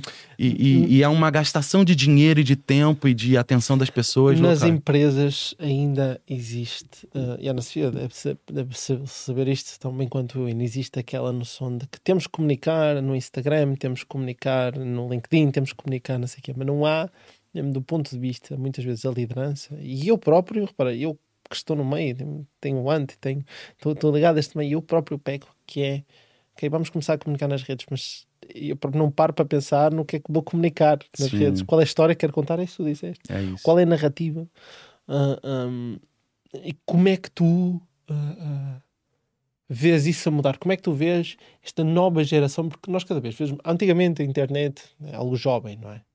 Demorou algum tempo até chegar às grandes empresas quererem lá estar. Mas agora as grandes empresas começam a querer comunicar, uhum. começam a querer passar uma mensagem, a significar alguma coisa. Sim. Só que esta mudança vai ser difícil, não é? Porque não são, são, são autocarros muito pesados, muito fortes, uhum. que demoram muito tempo a passar a autoestrada, não é? Enquanto os miúdos são todos de Ferrari e já chegaram ao fim. Como é que tu achas que, com toda a tua experiência, que esta mentalidade pode mudar? Como é, como é que se consegue ser disruptivo aqui? Eu acho que tudo passa pelo bolso. As coisas só mudam quando muda economicamente. Se você sentir que hoje uma marca de, é, de produto de beleza, por exemplo, Sim. no Brasil, tem uma chamada Boca Rosa, que é de uma influenciadora que nasceu na favela da Maré, que chama Bianca, que ela resolveu criar o próprio produto dela. E ela hoje vende muito mais do que muitas marcas brasileiras renomadas de, de, de produto de beleza. Por quê? Porque ela foi lá, ela estudou, ela é autêntica, ela usa a comunidade dela, ela tem um propósito, ela entendeu a maneira que ela comunica, como ela fala, como ela produz o conteúdo. É, eu acho que isso vai mexer. Mexeu no bolso, mexeu na concorrência, é. e a é. concorrência falou: opa, eu preciso prestar atenção. Não é mais aquele lugar onde o povo fala assim, ai, vou ter que preparar um conteúdo ali para rede social, como se fosse um segundo plano menos Sim. importante. Acho também que tem um ponto que é a, o trabalho da rede, do, do, dos canais sociais, ele começou muito pessoal, né? Muito postar o meu dia, como era, um diário e coisas Sim. assim. Só que as coisas evoluíram, ou não sei nem se a palavra evoluiu, ela se transformou, né? Não sei se é uma evolução, ela, ela vai se transformando. Então é, ele é mais um device, ele é mais um aparelho, ele é mais uma janela para você se entreter. Acho que à medida que as marcas entenderem, e não é fácil, não é difícil de entender, uma pessoa que estudou e que tiver com o ouvido aberto para ouvir isso que está sendo dito, vai conseguir entender porque é óbvio isso que eu vou falar. As pessoas não entram no Instagram porque elas querem comprar um, uma ração para um gato. Sim. Elas entram porque elas gostam de gato. Então elas vão lá assistir um conteúdo sobre o gato. Elas não entram no Instagram porque elas querem comprar uma roupa nova. Elas entram para ver conteúdos de moda, porque ela gosta de moda. Sim. A empresa que entra na internet para vender a ração de gato, ela tem que contar uma história. E o produto dela tá ali dentro daquela história. O propósito dela tá dentro daquela história. A missão dela, a visão dela como empresa. Dá mais trabalho? Dá. Mas a gente está aqui para trabalhar, né? Então, quando é muito. É, pega o filme que está na televisão e joga para a internet, vai dar errado. Você vê, você assiste. Profissionais de marketing, vocês assistem os filmes que vocês colocam na internet, que fizeram na televisão, jogou no Instagram? A resposta é não. Então, para que, que você está colocando? Você não assiste, para que você está colocando? Só que é tão óbvio isso que é uma loucura. Aí tem um monte de desculpa, né, José? As pessoas vão para as desculpinhas. Ah, eu tenho que priorizar meu budget, é, eu não sei muito como isso. É. Aí cada um dá a sua desculpa que quiser. Eu não sou de dar desculpa. Eu acho que dá muito bem para você entender que cada um dos momentos da vida e do hábito da nossa vida na jornada desse nosso é, da nossa audiência, do nosso consumidor, da nossa comunidade, como você quiser usar de termo, ele é um ser humano, é uma pessoa que está ali. Essa pessoa que vai que eu quero que compre o meu produto, que se Sim. relacione com a minha marca, ou com a minha música, ou com o meu é, serviço de personal trainer, ou com quem quer que seja o, o, o que você está oferecendo no Sim. final, ela é um ser humano. Esse ser humano passa por momentos no dia dela. Se você, como marca pessoal, ou marca de produto, ou marca de serviço, estiver presente ao longo da vida dessa pessoa, entretendo, fazendo algum serviço, é, ajudando a ela de alguma maneira, inspirando ela de alguma maneira, ela vai lembrar você de você. E aí vai comprar, na hora que Sim. ela quiser comprar. Então, eu brinco que o caminho deveria ser: primeiro você toca no coração das pessoas né? Você faz conexões significativas para elas a partir de um conteúdo, de uma história bem contada. E aí depois, quando ela quiser meter a mão no bolso, ela vai lembrar de você e vai meter a mão no bolso para comprar o seu produto. Mas é que é tão óbvio que eu fico assim, como pode até hoje eu vejo ainda marca, como você usa o seu telemóvel? Você usa ele em pé, não é? Tem marca que coloca lá assim: vire o seu telemóvel para você virar o seu celular de lado para assistir alguma coisa. Você fala: da onde, onde que planeta esse ser humano vive para pedir para fazer isso. Sim, né? e há muitos conteúdos, porque isso é, isso é um excelente ponto. Ainda há pouco tempo, numa das nossas empresas, eu vi um conteúdo na horizontal. E eu perguntei-lhes, então, mas vocês, pá, nós gravamos este conteúdo na horizontal, mas nós já temos os ângulos, etc. Claro. Para os lados já está, percebemos, Sim. já está pensado como é que uhum. nós temos fazer Dá para fazer os dois, é. Uh, mas há muita gente que não pensa sequer nisso. Não. Tem um plano que é uma pessoa lá da outra, as duas afastadas, e que depois, quando vão cortar, é uma confusão que perde uhum. qualidade, etc. Uhum. Isso existe hoje. E nós vemos ainda marcos, especialmente de serviços. Não acho que tem empresas, não acho que tem. Muitas vezes há empresas de serviço de marketing que também cometem esses erros, mas os que têm aquele marketing mais tradicional ainda não existe. E, e nós vemos a dificuldade. Hoje em dia as pessoas querem comunicar-se mais elas próprias. Uhum. Um, e as pessoas não se, que tentam copiar no, o que é que os outros fazem, de certa Sim. forma, não é? É, é um é, é. aprendizado, um autodidata de algum jeito. Não achas que devia haver um espaço uh, uh, onde as pessoas efetivamente pudessem aprender sobre isso. Sim. Porque, por exemplo, este, este eu não sei, estou a receber aqui algumas mensagens privadas no WhatsApp de pessoas que estão a gostar. Um, mas a questão é, como é que as pessoas conseguem aprender isto? Porque há muito conteúdo que é bom, há outro que é mais ou menos. Como é que uh, uh, uh, isto, isto chega às pessoas? Então, é, existem etapas da produção, né, José? Acho que, assim, eu, eu resolvi encurtando ali o finalzinho da nossa história. É, eu passei um tempo no Porta, eu passei três anos e pouco. Sim. Uh, aprendi muito a internacionalização para o México, para a Polônia. Né? A gente ganhou muitos prêmios, Nova York, Brasil, muitas, muitas coisas legais. A equipe foi realmente muito guerreira durante uma pandemia, fazia tudo que foi produzido, conteúdo horizontal, conteúdo vertical, enfim, muitos hábitos e janelas e tal. mas eu senti que tinha um chamado justamente nesse lugar que você está falando. Eu acho que é, você já me ouviu falando isso, mas é um caminho que eu estou indo agora. Em, em breve terei novidade para contar, mas ainda é, finalizando um projeto que eu vou lançar, que ele, ele aborda a profissionalização do mundo é, do creator. Né? Existe um mercado chamado Creators Economy. Ainda não é um, um termo usado em Portugal muito, Uh, deem um Google, pesquisem sobre isso, é algo muito interessante que vai chegar. Não é economia criativa, ele também faz parte da economia criativa, mas é uma, um outro tipo de economia embasada na, no mundo da, da, da creator economy, né? E para mim, esse lugar, ele, igual a profissão de é, jornalista em algum momento teve tanta gente tentando fazer jornalismo que teve que se é, formatar, se organizar com que tipo de aprendizado eu preciso ter para me certificar como um jornalista, igual um advogado aconteceu a mesma coisa, igual um matemático, enfim, que todas as profissões que existem hoje, de alguma maneira elas precisaram se é, estruturar de alguma forma para profissionalizar. A profissão de creator, ela já existe e ela é muito solitária hoje. Mas é uma profissão que ela necessita de um ecossistema. Ela tem que ter um agente, como é o seu caso. Você aprende com quem a ser um agente de. Não tem. Não tem. Né? Sim. É, Precisa Bom ter ponto. um roteirista, um guionista, precisa ter um operador de câmera, precisa ter um editor, precisa ter um. Precisa ter todo um ecossistema. O financeiro, o legal, que entenda disso, porque Sim. é uma outra dinâmica. Então, é uma nova economia, infraestrutura começando. A maneira como eu resolvi abordar esse lugar é uma maneira que ela passa pelo seguinte ponto. Eu não acho que o creator é só quem está na frente da câmera. Eu acho que ele também é uma profissão que é um apresentador resumindo, né? Sim. É um apresentador.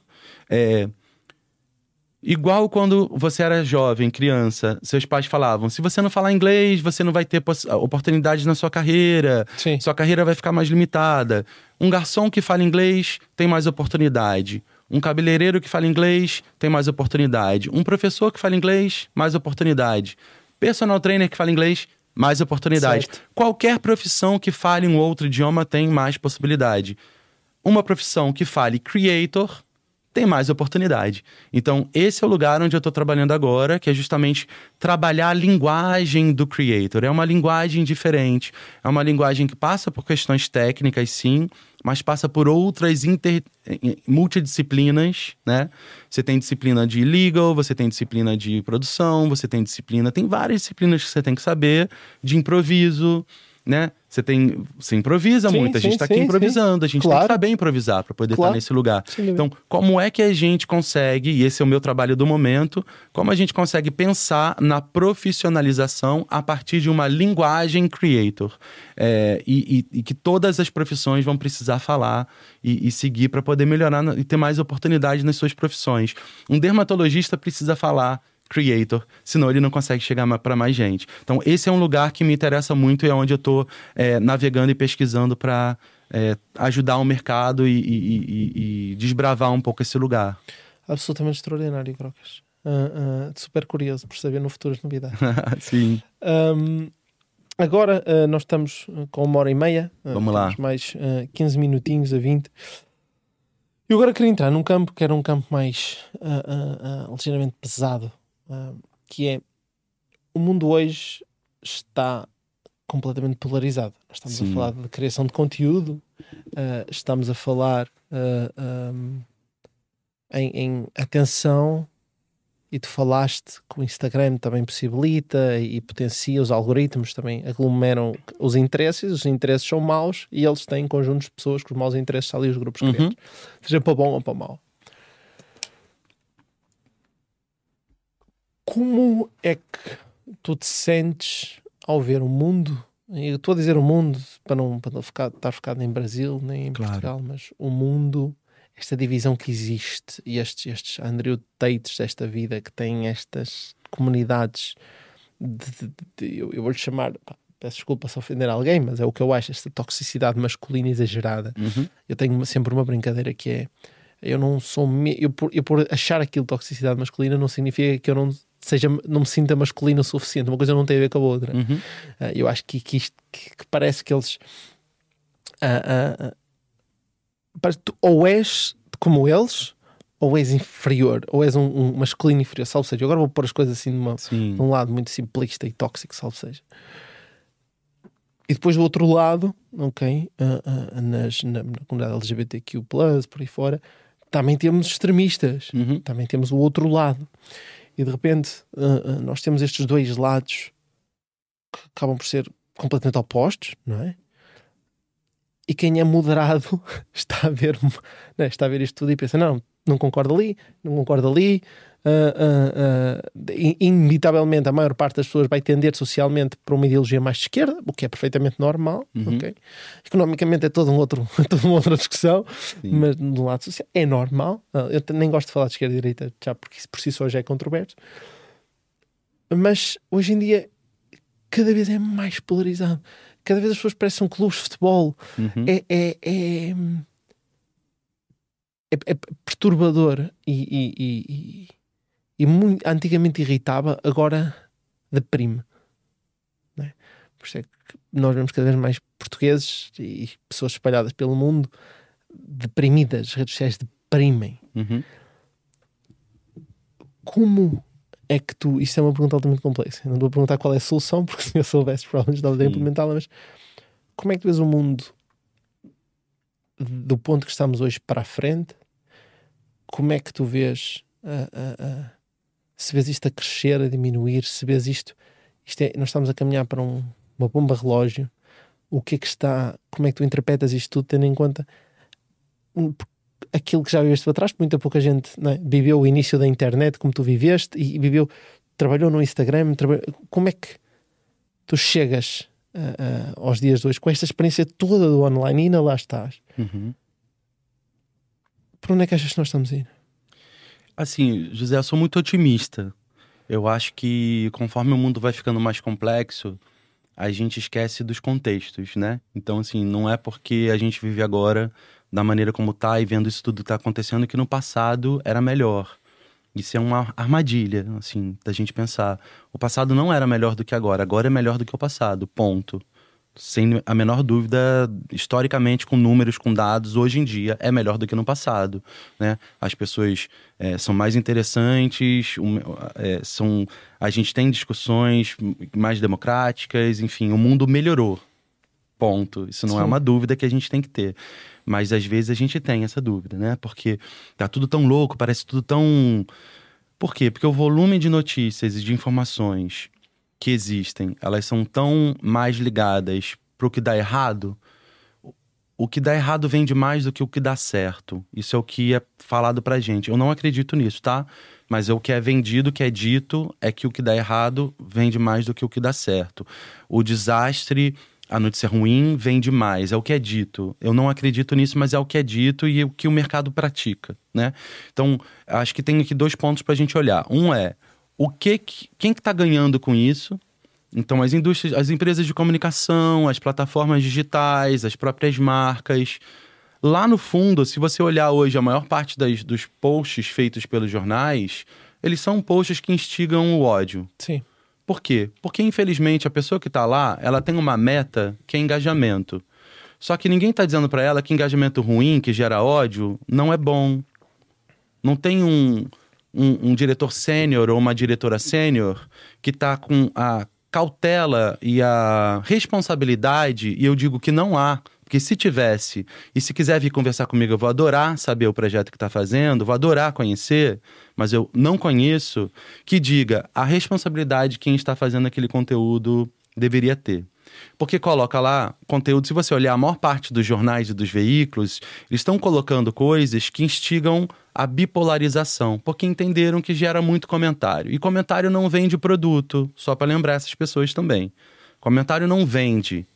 Muito comentário não vende. Muito like não vende. Vende ter um bom produto. Vende ter um bom, um bom editorial do seu jornal, da sua revista. Isso vende. Sim. Isso assina. Mas infelizmente está se gastando tempo para achar com a armadilha de que se ganha mais dinheiro, com muito engajamento ruim, de ódio E aí isso está destruindo as marcas desses jornais. A credibilidade do jornal está caindo e tomara que caia mais e que esses jornais que estejam fazendo isso fechem, porque vai surgir coisa boa que é o outro lado. Há um lado positivo disso, que é assim, todos os meios, quando eles começaram, a gente teve que aprender a lidar com eles de algum jeito. Você acha que as pessoas iam para o teatro no início lá do greco-romano, já sabendo como se portar num teatro? Eles não sabiam como se portar. Falavam alto, comiam, jogavam coisas na, no, no palco, é, eram só homens no palco, Sim. que as mulheres não podiam ir. Existiu um momento onde o teatro precisou se amadurecer e melhorar e, e entregar uma experiência democrática para quem tivesse ali, tanto da audiência quanto quem estava no palco e todo mundo que estava produzindo. Eu acho que muito desse lugar que eu estou olhando e pesquisando de como profissionaliza isso, parte desse lugar.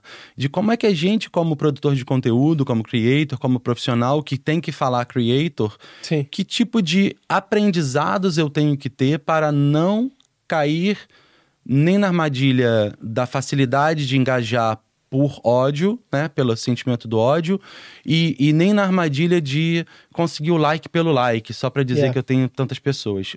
Like não vende produto, novamente dizendo, né? É, é bom pro ego, mas pro produto não necessariamente vai vender mais produto.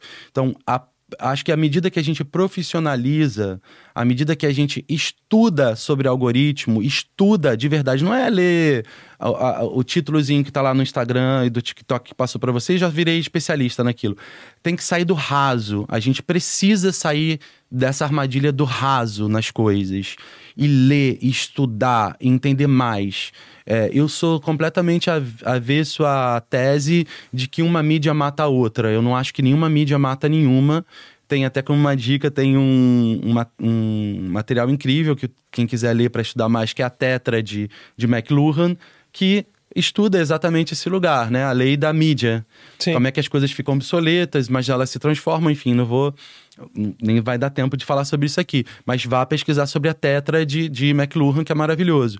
É, ela, ela é justamente o lugar onde a gente estuda mais, a gente acaba com a bipolaridade. Porque a gente aprende que diversidade é bom, que eu não preciso concordar com você em tudo e tá tudo bem, eu posso continuar sendo seu amigo, é, que, que se eu ficar andando só com gente que fala a mesma coisa que eu, eu viro chato, né? Que, hum. que é chato, não, não tem graça. Se eu produzir como com, produtor de conteúdo, se eu produzir só o que eu acho que o meu público quer de mim, eu vou perder o meu público, porque o que o meu público gostou de mim originalmente é o que eu fiz por ser eu mesmo. Yeah.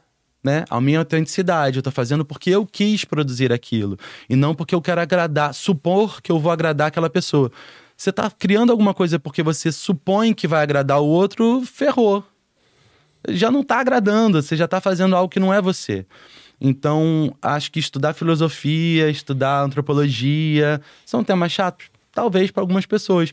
Mas para alguém que quer, é, nesse movimento que a gente está, de utilizar essa mídia, que é muito interessante, a gente olha muito para o ruim, José. Mas graças à internet, muitas pessoas com doença que não sabiam outros semelhantes descobriram soluções para aquela doença. Sim. Formaram grupos, pessoas solitárias passaram a se encontrar, é, universidades trocam suas experiências, é, atletas aprendem coisas novas. A internet tem muita mais coisa positiva do que negativa. Porém, o que vende é a notícia negativa. E aí a gente vai sempre falar de, como ela fosse ruim. Só que ela tem muito mais coisa boa do que coisa ruim. Educação, quantidade de profissão que a gente consegue se treinar, estudar por conta do que a internet nos oferece democraticamente. A gente poder estar tá aqui fazendo, olha, isso aqui é uma emissora. Antes estava no poder de só algumas pessoas. Você acha que essas emissoras vão ficar falando bem da, de quem produz conteúdo? Está tirando a audiência delas. Sim. Ela vai falar bem disso? Não vai. Não vai falar bem. Ela vai dizer que tá errado, que é ruim, que isso, que aquilo. Por quê? Porque ela tá com medo. O medo gera dois tipos de pessoas. As que pegam o medo e usam como combustível para mudar, e a que pega o medo e usa como combustível para não deixar que ninguém mude. É basicamente isso. O mundo está dividido para mim nesses pessoas corajosas que vão fazer a coisa acontecer com medo. Quem tem coragem tem medo também. Claro. Eu tenho medo de um monte de coisa, só que a minha coragem é muito maior, eu vou lá e faço. Então, acho que tem aqui um lugar que. É... As redes sociais, elas não são as vilãs. As vilãs são as pessoas que estão utilizando elas para conversar com as pessoas e levá-las para um raciocínio é, do negativo, né? Do, do... Sim. Qualquer coisa que tenha na nossa frente, ela, se for usada de um jeito negativo, vai Claro. ser ruim, Claro. né? Achas que é uma responsabilidade social? Acho. Eu acho que tem que ter campanha. E a- o governo tem que fazer campanha, as, os, jorna- os jornais e veículos têm que fazer campanha, os creators têm que fazer campanha. A gente tem que ensinar as pessoas de como é que elas assistem as coisas e como elas aprendem a argumentar, a negociar, a dialogar. Não é ensinado a dialogar, porque a gente Mas é eu- treinado a falar e não a escutar. Eu tenho uma questão que é. ah, ah, Fala-se muito em accountability, Uhum. não é? Se não existirem consequências, não existe mudança, porque há, infelizmente, pá, o Verdade. ódio online é uma coisa que eu, que eu, que, que- que eu não consigo sequer processar ainda muito bem. Uhum. Ah, ah. eu dou- falo muito com o Ant, ah, continua a ser dos meus melhores amigos. Eu sempre disse, eu sempre na minha cabeça foi: pá, certeza que é tranquilo ah, existirem pessoas que não gostam de ti, etc. É tranquilo. E Que bom que existe, né? sim, é isso, mas a realidade nem sempre é essa. Não. A realidade nem sempre é essa. E eu sinto, eu, eu, quer dizer, eu, eu sou abertamente contra o Chega. Uhum. ah, ah, Somos dois. sou abertamente contra o Chega, por razões óbvias, não é? Ah, se bem que eles agora mascaram-se moderados, mas sou abertamente contra o Chega. Ahm, e também sou abertamente contra o PCP. Sou contra os extremos. Ah, e eu tenho sempre uma piada, ah, e a piada é: eu nunca fui ameaçado por ninguém do PCP. Percebes? Sim. Não gosto da mesma forma, para mim é igual. E nunca fui. Mas isto, mas isto porque eu reparo que havia muita gente que eu acho que até queria comentar, até queria ter uma voz, mas não havia espaço. Uhum. E agora esse espaço existe. Então as pessoas parece que saíram. Parece que a internet chegou lá à casa, como eu costumo brincar. E, e- mas sempre chegou. E antigamente quem comentava eram os moderados. E agora os moderados já não comentam porque já olham para aquilo e pensam. "Pff, Eu acho que tem dois pontos aí. Uma, a internet ela tem um falso anonimato. Um falso anonimato. Sim. Porque o IP dá Claro. pra eu chegar na tua casa e Claro, saber quem claro, foi você. que. Mesmo que você esteja escrito ali que você é o lalazinho do pimpão. Eu vou saber quem é o lalazinho do pimpão, Sim. porque dá pra ras- rastrear e chegar na tua Sim. casa. Então, é um falso anonimato. É, então, há consequência. É, e o segundo é que as pessoas vão ter que pegar essa consequência em algum momento, tem que se investir nisso, né? Nessa, em processar, ir atrás e, e fazer pagar por aquilo e de servir de exemplo. É, e um outro ponto, as pessoas fazem, falam assim, eu já ouvi muito isso, Zé. Ai, pedofilia na internet é crime. Aí eu falo, não, não, pedofilia é crime, ponto. Não é na internet que é crime. Qualquer crime é crime também na internet. Sim. Não existe uma legislação para a internet e uma outra para uma suposta vida offline. Não existe vida offline e internet. É uma só.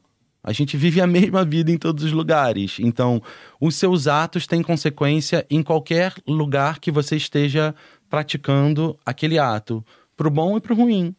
Então, já existe legislação. O que falta é a gente pôr em prática e acreditar que o que você faz de racismo, de fascismo, de qualquer coisa errada, de crime, que, que seja também no- em veículos e plataformas digitais online, elas têm o mesmo peso de quando você faz ela numa plataforma que não é digital. É a mesma coisa. Esse lugar ainda não entrou na cabeça da maior parte das pessoas. Elas ainda acham que tem algum tipo de benefício por fazer aquilo na internet. Ninguém vai me encontrar, ninguém vai me ver Sim. porque não tá vendo a minha cara de machão aqui, né? É, xingando aquela mulher ou dizendo qualquer besteira sobre um imigrante. Sim. É, mas tem. Então, à medida que a gente conseguir, de alguma maneira, é, aperfeiçoar os investimentos né, ah, políticos, públicos, empresariais e Sim, da responsabilidade para que fique mais atento a esse tipo de norma, de, de situação, a, a gente vai, em algum momento, eu sou otimista, assim, eu acho que a gente vai conseguir é, deixar a coisa de um jogo um pouco melhor. Certo, mas eu estava a pensar que eu concordo, mas e eu tenho aqui um mas.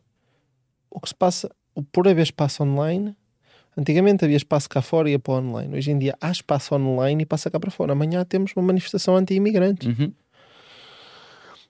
anti-imigrantes, por si só, já está implícito. Claro. uh, uh, Nazistas, Sim, que já, é, isso. que já é ultranacionalista por aí fora, etc.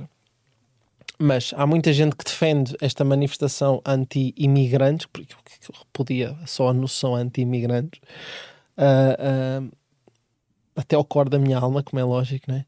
Mas nós vemos que grande parte das associações estão prestadas. Aliás, nós já vimos no Norte agora uma. uma ah, não sei se leste sobre isto, Ana Sofia, também, sobre um ato ah, ah, xenófobo ou uma loja que até o, o Gaspar falou há pouco tempo, uh, que abertamente nazi, que fazem saudações nazis, que têm cara pública, que vão lá, vandalizam e vão à vida deles. Uh, e, e tu vês a pessoa, quer dizer, que era um, um rapaz muçulmano a dizer, não, só vim para aqui, só quero trabalhar, Sim. quero que me deixem em paz. E agora temos estas manifestações e... e... Quer dizer, isto veio do online. Então, eu não sei se Não é? veio do online. Eu acho que eles se articulam lá de algum jeito, né? Sim. Mas já existe, a pessoa, já- aquilo dali já tinha. Já existem essas pessoas, elas só usam para se articular de alguma maneira, né? Para se Sim. ajustar. Mas de novo, sempre existiu fake news, sempre existiu, só que eles achavam outros métodos, era um outro contexto. Eram pessoas que eram colocadas nos autocarros espalhando boato. Era outro método só, José, que a gente não fala disso. Parece que é algo que nasceu só por conta da internet, mas sempre existiu. Sim. Sempre existiu. Difamação, fake news e tudo Sim, mais. mas- mas- É que ganha uma, uma- um, uma- um volume muito alto porque é mais fácil, é mais rápido de se acel- acelerar as coisas. É, Mas, de novo, eu acho que assim, há, há muita gente que podia estar fazendo coisa Sim. e que não tá. Mas o que. O que- Amanhã temos a manifestação. Hoje é sexta-feira, eles vão estar a ver no YouTube. eh, hoje é dia 2 de fevereiro. O que é que tu achas que vai acontecer amanhã? O que, o, qual é que achas que é o outcome? Então, eu, eu espero que é, o, que acontece, o que vai acontecer, o que já está acontecendo, lembre as pessoas que elas precisam se mobilizar e que a maioria é bacana. Que enquanto essas pessoas do mal estão se mobilizando e conseguindo ir para lá, gritar, espernear e tentar matar a gente, que é o que elas estão fazendo, é, a gente está aqui sentado esperando o que acontecer. Que elas matam quantas pessoas, né? Ah, mas não é comigo, é com outra pessoa. Puxa, tomara que. Tomara não, é contigo. Volto a dizer, se você tá num lugar, senta um nazista do seu lado e as outras pessoas não levantam contigo, você é nazista que nem elas. Então, levanta da cadeira e vai quebrar tudo. Vai pra rua. Vai mostrar a cara, vai dizer que não concorda, né? Eu tô falando pra ter guerra e pra lá pro lugar, óbvio que eu não tô. Cada um vai encontrar a sua maneira de protestar e de achar o seu jeito de fazer, mas há que se fazer coisa. Ficar reclamando e falando não vai resolver. Então eu sinto uma apatia. As pessoas estão cansadas, estão exaustas do dia a dia, estão exaustas da discussão sobre onde vai ser o aeroporto, estão exaustas sobre a questão de onde vai ser, é, se vai ter banheiro de gênero feminino ou masculino no colégio, umas coisas idiotas que estão sendo discutidas é, contrárias. Assim, que bom que vai ter um banheiro que a pessoa vai poder no- no- na escola discutir gênero. Eu vou adorar que o meu filho entenda que gênero não é sexo. Gênero e sexo são coisas diferentes. Então, se você for uma pessoa bem intencionada, que eu acho que parte desse lugar, você é bem intencionado, então abre seu ouvido para o que está sendo dito. Gênero não é sexo. Ninguém está ensinando sexo para sua criança na escola. Se você acredita nisso, você está com problema de intelecto, porque você não está nem conseguindo estudar o que a pessoa está querendo dizer para formar o seu filho um cidadão, uma cidadã melhor. Então, há que se, se trazer à luz para as pessoas a necessidade de prestar atenção melhor nos pontos que estão sendo discutidos, porque muitos deles estão sendo colocados para te distrair. É uma é, estratégia usada há muito tempo, que não é nova, do fascismo e do nazismo. É só estudar, vai estudar para ver o que é isso, né? Coloca-se um inimigo em comum. Quem é aquele inimigo em comum? Às vezes o inimigo em comum é o judeu, outra hora ele é o gay, outra hora ele é o preto, outra hora ele é o, o, o imigrante, outra hora tem sempre um inimigo em comum para quê? Para desviar a atenção do roubo, para desviar a atenção do, do, de quem está se enriquecendo às suas custas, né? E aí foca-se para aquilo, fica aqui aquela discussão, aquela briga. Isso não é da internet, isso sempre aconteceu no mundo, desde que mundo é mundo. Só que a internet potencializa isso distrai um pouco mais as pessoas, né, José? Então eu, eu tenho a impressão de que quem tem é, quem, quem tá com um, um espírito positivo, bom, e, e, e, é antifascista, e é antinazista, e anti isso tudo, que espero que seja a maioria da população, ela tem que vir mais à vida, tem que vir mais falar, tem Sim. que verbalizar mais. Porque é natural que as pessoas com ódio comentem mais. É natural que isso aconteça. E quando a gente vê um monte de ódio, te dá um pouco de, puta, pra que, que eu vou entrar aqui, né? Pra que, que eu vou falar aqui nesse lugar? Porque mas descobre a sua forma. É necessário que a gente aumente a voz para coisas boas que estão acontecendo no mundo, porque senão vai dar uma sensação de que para o planeta que eu quero descer, sabe? Eu não é. acho que é essa sensação que a gente precise ter agora.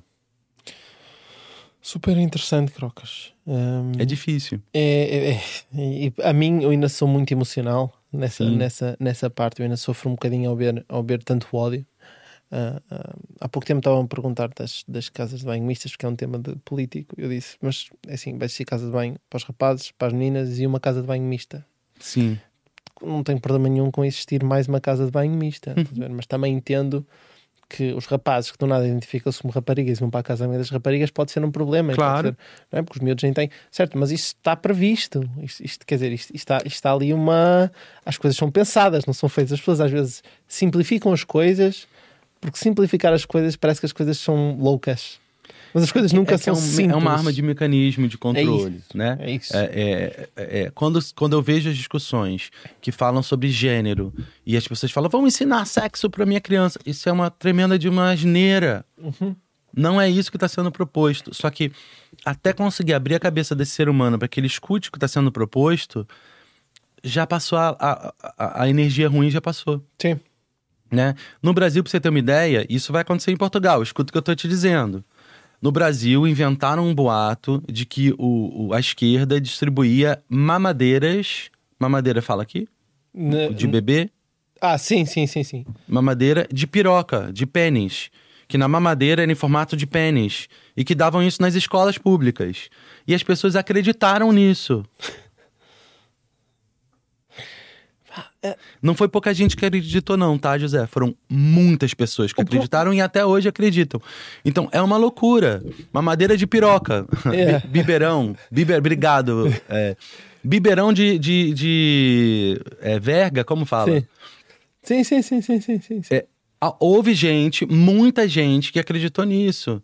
É uma, é uma, é, uma maneira de jogar uma fumaça no assunto, enquanto isso eles estavam passando lei para é. desmatar a Amazônia, para o que é importante está sendo feito aqui na encolha do Por, negócio. Porque a questão é essa, a questão é, é, é grande parte dos, das pessoas ficarem revoltadas, dizer, as pessoas, eu acho uma piada tremenda isto, que isto por si só é, é eles contrariam-se a eles mesmos. Tu, Portugal economicamente está, está Quer dizer, quer dizer, na realidade, os cofres dos Estados estão bem, nós estamos em superávit. Exato. Nós somos é. países que. A impressão que, que dão é que não está, sim, né? O juro está é abaixo do PIB. Mas o, o, o, que não está bem é a parte socioeconómica. Totalmente. Os ordenados são, são baixíssimos, sim. etc. Eu acho que isso aí é que nós temos que ter medidas drásticas para o resolver. Mas para não cair neste, neste assunto pesado Perfeito. político, as pessoas efetivamente, e, e grande parte deles, eles sabem que é uma parte da população que bom que, que, que eles culpam o estado das coisas por estas coisas pequeninas. Sim. Eu acho, eu acho uma piada tremenda porque nós estamos a discutir estas coisas pequeninas que não afetam quase ninguém. É? Um, e de repente as, as grandes medidas polémicas, etc., estão a passar por baixo. Totalmente, é o que eles querem. E nós nem nos estamos a perceber. Mas atenção, mas a esquerda sabe usar isto super bem. Sabe. E a direita sabe isso usar isto super bem. Isso aí não é coisa de direita é ou de isso, esquerda, é, é coisa isso. de político safado mesmo. É isso. É. E nós às vezes estamos a discutir estas coisas quando estão coisas no Parlamento muito mais importantes a ser discutidas e nós andamos há três meses a discutir algo que não interessa para nada. Concordo contigo. Eu estou constantemente a dizer isto assim, opa, mas isso, isso interessa muito pouco. Eu quero... Isso para fazer com que as pessoas ganhem mais dinheiro. É Olha, coisa... José, todas as vezes que eu vejo na TV alguma discussão sobre onde vai ser o aeroporto, yeah. eu juro por Deus, eu que estou aqui morando há dois anos e meio só, eu tenho vontade de ir lá para a porta e queimar tudo naquele lugar. Porque chega, é muito tempo. Yeah. É muito tempo discutindo-se um assunto que não, que não sai do lugar. e que é óbvio que se precisa e que descobre logo um lugar e faz essa merda. Mas isso. Então, e parece que já virou. A, a, própria população já nem acredita que vai ter aquilo. Então já virou meio um assunto que, assim, tô sem pauta para discutir na televisão. Ai, bota lá o assunto do aeroporto, sabe? Vamos lá. Aí tem 10 lugares onde pode ser o aeroporto. Eu já vi isso tantas vezes, eu fico é assim, é uma loucura o quanto a gente não sai do lugar. Então, o que eu, o que eu concordando contigo é da minha. chega. É, pois então. É, o que, que eu digo para você? Eu digo assim: tem muita coisa boa acontecendo. Eu acho que uh, o, que eu, o que eu tento fazer é tentar olhar e falar assim: o que, que a gente está precisando que aconteça? É, quais são os lugares onde eu consigo contribuir Sim. com o que eu pude aprender, com o meu repertório, enfim, com as coisas que eu tenho, para a gente poder sair dessa vala que é uma sensação de vala, porque a gente não tá na vala. A gente não tá na vala. Problema de habitação dá para resolver. É só ter vontade política e o povo realmente ir para rua. Tô vendo ir um pouco mais para rua, tô ficando mais feliz agora, né? Problema de imigrante não é só do imigrante. O problema do imigrante é do português também. Português também é imigrante. Pois é. Português já foi muito mais imigrante do que é hoje, inclusive. Claro, claro. Né? Com, historicamente, colonização e todas as coisas que o povo de Portugal já fez. Então, assim, é um povo que devia se doer eu, muito eu mais. chamaria isso imigração. Imigração. Não chamaria isso imigração, mas, hum. mas historicamente, mesmo no início dos, mesmo a meio dos anos 90 por aí fora, nós, nós temos muitos portugueses a irem para a França e ainda hoje somos um povo de imigração. Sim, pelo Luxemburgo nós, e todos os sim, outros lugares. Nós como grande parte, eu não sei se sabes, mas só acho que é menos 10% dos doutorados trabalham em empresas portuguesas. Não, eu vi que é, tem mais de 5 milhões de portugueses fora de Portugal. Claro. Então, assim, é, como povo, só vai resolver o problema de imigração quando a própria população entender que quem está ali de imigrante não é um indiano, um paquistano, paquistanês, um chinês, um brasileiro. É um ser humano que está ali. Claro, que vem à procura é um brasileiro, condições. é uma pessoa, é um ser vivo que está ali. E você deveria se importar com o ser vivo que está ali, claro. como é que ele vai melhorar a condição dele, como que claro. vai, como que todo mundo melhora e não como todo mundo piora. Né? Acho que esse é um ponto que precisa virar de jogo. Isso só vai virar quando o problema da imigração, o problema da minoria não é só da minoria, ele é um problema meu também, mesmo Sim. que eu não faça parte daquela minoria. Então, quando a, a população se juntar realmente para resolver isso e prestar atenção que quem está com problema de habitação sabe quem é? São os empresários que estão pagando pouco imposto. São os empresários que estão cada vez com mais fortuna, que estão cada vez mais pagando menos para os seus empregados e etc e tal. Os grandes ricos, eles precisam ser olhados. Mas alguém fala deles? Você já viu alguém falando sobre eles? Fala sobre o pobre que está morando 14 dentro de um apartamento e que, por conta dessa pessoa, hipoteticamente, a renda ficou mais alta. É uma maluquice alguém pensar numa situação dessa. Mas a maior parte das pessoas está pensando isso. Né? Então, é, educação é o caminho. O meu foco é assim, sempre que eu puder ir para educação, eu acho que o único caminho que tem agora é a educação. Para a gente trazer educação para as pessoas, trazer educação, educação, educação, para ver se de alguma maneira é, a gente consegue esclarecer as coisas, ficar um pouquinho mais é, bem amparado para poder tomar minha decisão e não ficar me Sim. atualizando pela bosta do WhatsApp pela merda do que tá acontecendo Sim. no Instagram da, do jornal não sei qual. No TikTok, que é o que né? mais Então usam, é um pouco assim. Mas, de novo, eu sou uma pessoa muito otimista, eu não sou uma pessoa é, pessimista. Deixa-me só, deixa só dizer uma coisa. O Crocas, quando disse isto, os grandes empresários, ele não, não está propriamente, acho eu, não está a dizer mal de quem quer criar empresas e, é ok. Não, de forma alguma. eu acho que como porque... quem está querendo criar empresa tem porque que ser responsável o suficiente claro, para, inclusive claro. assim, tem um problema de taxar muito imposto para a empresa? É claro que tem. Como é que a gente usa os recursos e as legislações e tudo que pode claro. para mudar isso e não para oprimir as claro. outras pessoas? Nós... Não é porque eu sou oprimido que eu vou oprimir o outro, mas sabe? Isso, mas isso também entra muito pelo. Isso, tens de concordar comigo. O, o, Estado é um péssimo gestor. Sim. Infelizmente, o Estado é um péssimo gestor. Uh, uh, uh. Eu acho que nós, nós, por isso é que eu sou tão de centro, eu acho que nós temos que caminhar para as né, parcerias público-privadas. Acho que temos sempre muito bom no privado que o público pode uhum. utilizar. Uhum. E acho que os serviços públicos, base da educação, da saúde e da segurança, são base imprescindíveis ao bom funcionamento e acho que o Estado deve ter controle absoluto sobre eles. Entendi. Um, Mas acho que na saúde, quando, nós não, quando o público não consegue dar recursos, nós temos que dar até pino no privado para ajudar. Acho que, que eu sou muito mais liberal. Uhum. é? um, eu, eu e, acho, assim, e, acho que essa simbiose. o tema do seu podcast que é parar para pensar, Sim. né? Eu acho que é, é, se cada um fizesse um pouquinho um momento de parar para pensar em. Cara, o que que eu, o que que eu tô dando de opinião que é raso? O que que eu tô opinando e que eu não sei? Sim. Mas eu tô opinando. Tem, você vai ver que é muita coisa. Tem muita coisa que a gente faz isso. Você faz, eu faço, todo mundo Sim. faz. Quais são essas coisas que eu tô opinando e que eu deveria saber para opinar? Sim. Anota e vai estudar. Estuda sobre é. elas. Porque à medida que você faz isso, você fica livre. Fica livre. Você fica livre de preconceito, fica livre Sim. de julgar a coisa errada, fica livre de estar tá caindo numa, numa jornada de notícia ou de narrativa que não é Sim. a que você deveria estar tá caindo. Sim. Então eu acho que o parar para pensar ele é muito importante para você avaliar. E não precisa falar para ninguém se não quiser. Trabalha com você sozinho, assim. Mas gasta um pouco da energia que está sendo gasta hoje para ficar xingando os outros e, e, pensar mal dos outros e é. avalia se aquilo é aquilo mesmo. Muda de opinião. Quantas vezes você já mudou de opinião hoje, sabe? Sobre algum, algum preconceito que você tinha? Ultimamente, imensas vezes. Né? E é tão Sim. bom, né? Que você fala, caramba, eu não tinha pensado por esse lado, que interessante. E aí você vai para aquele lugar mais, mais legal de, de você raciocinar. É, eu acho que um pouco dessa minha jornada de carreira, de tudo, é, o que mais eu consegui aprender é isso. É que, assim, quanto mais ponto de vista e ângulo eu consegui olhar de algum sobre determinada situação, melhor profissional é você, melhor pessoa é você, eu vou conseguir me articular melhor e, e ter um resultado com uma qualidade mais interessante. Porque se eu ficar fazendo sempre a mesma coisa do mesmo jeito, eu vou entregar a mesma coisa. Você claro. quer a mesma coisa? Eu não quero. Então, se você quiser a mesma coisa, continua fazendo isso daí, tá tudo certo. A vida ainda bem que tem opção de todos os jeitos.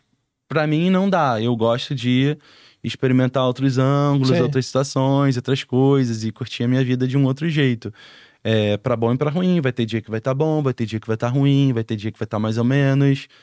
E é isso aí, a vida é assim, tá tudo bem, sabe? Não, não tem é, essa coisa do, de todo dia eu tô muito feliz na minha vida, é mentira, não existe isso para ninguém. Isso não é, não é verdade, né? E, e o Instagram diz isso, mas é só para vender Sim. anúncio, sabe? Nós, nós, nós temos que experimentar.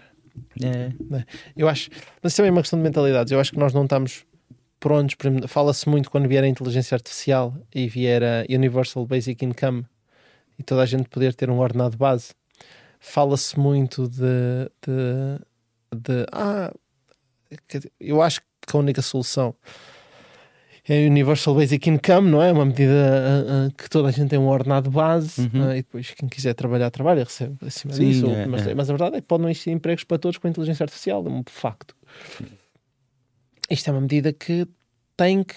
Fala-se nela hoje e toda a gente se assusta. Mas se nós não começarmos a experimentar em pequenos sítios, como estás a dizer, se nós não uhum. experimentarmos e termos resultados e data e depois olharmos para a data e percebermos se podemos expandi-la ou não, nós nunca vamos poder mudar nada. Eu acho não. que nós temos muito medo, quer dizer, nós nas startups e nos nossos negócios nós estamos habituados a que vamos experimentar e ver o que é que dá uhum. aqui neste bocadinho. E eu acho que não, nós, como sociedade, devemos estar muito mais abertos a que experimentassem coisas. E nós devemos até nos voluntariar para experimentar coisas. Concordo. Uh, uh, uh, porque eu acho que isso é a única maneira de nós termos data efetiva. É um bocadinho falavas de data, que nenhuma data aponta para a sociedade estar pior. Há um livro super interessante que fala sobre isso, que mostra que na realidade o mundo está um sítio muito melhor do que era Muito melhor, não tenho a menor dúvida.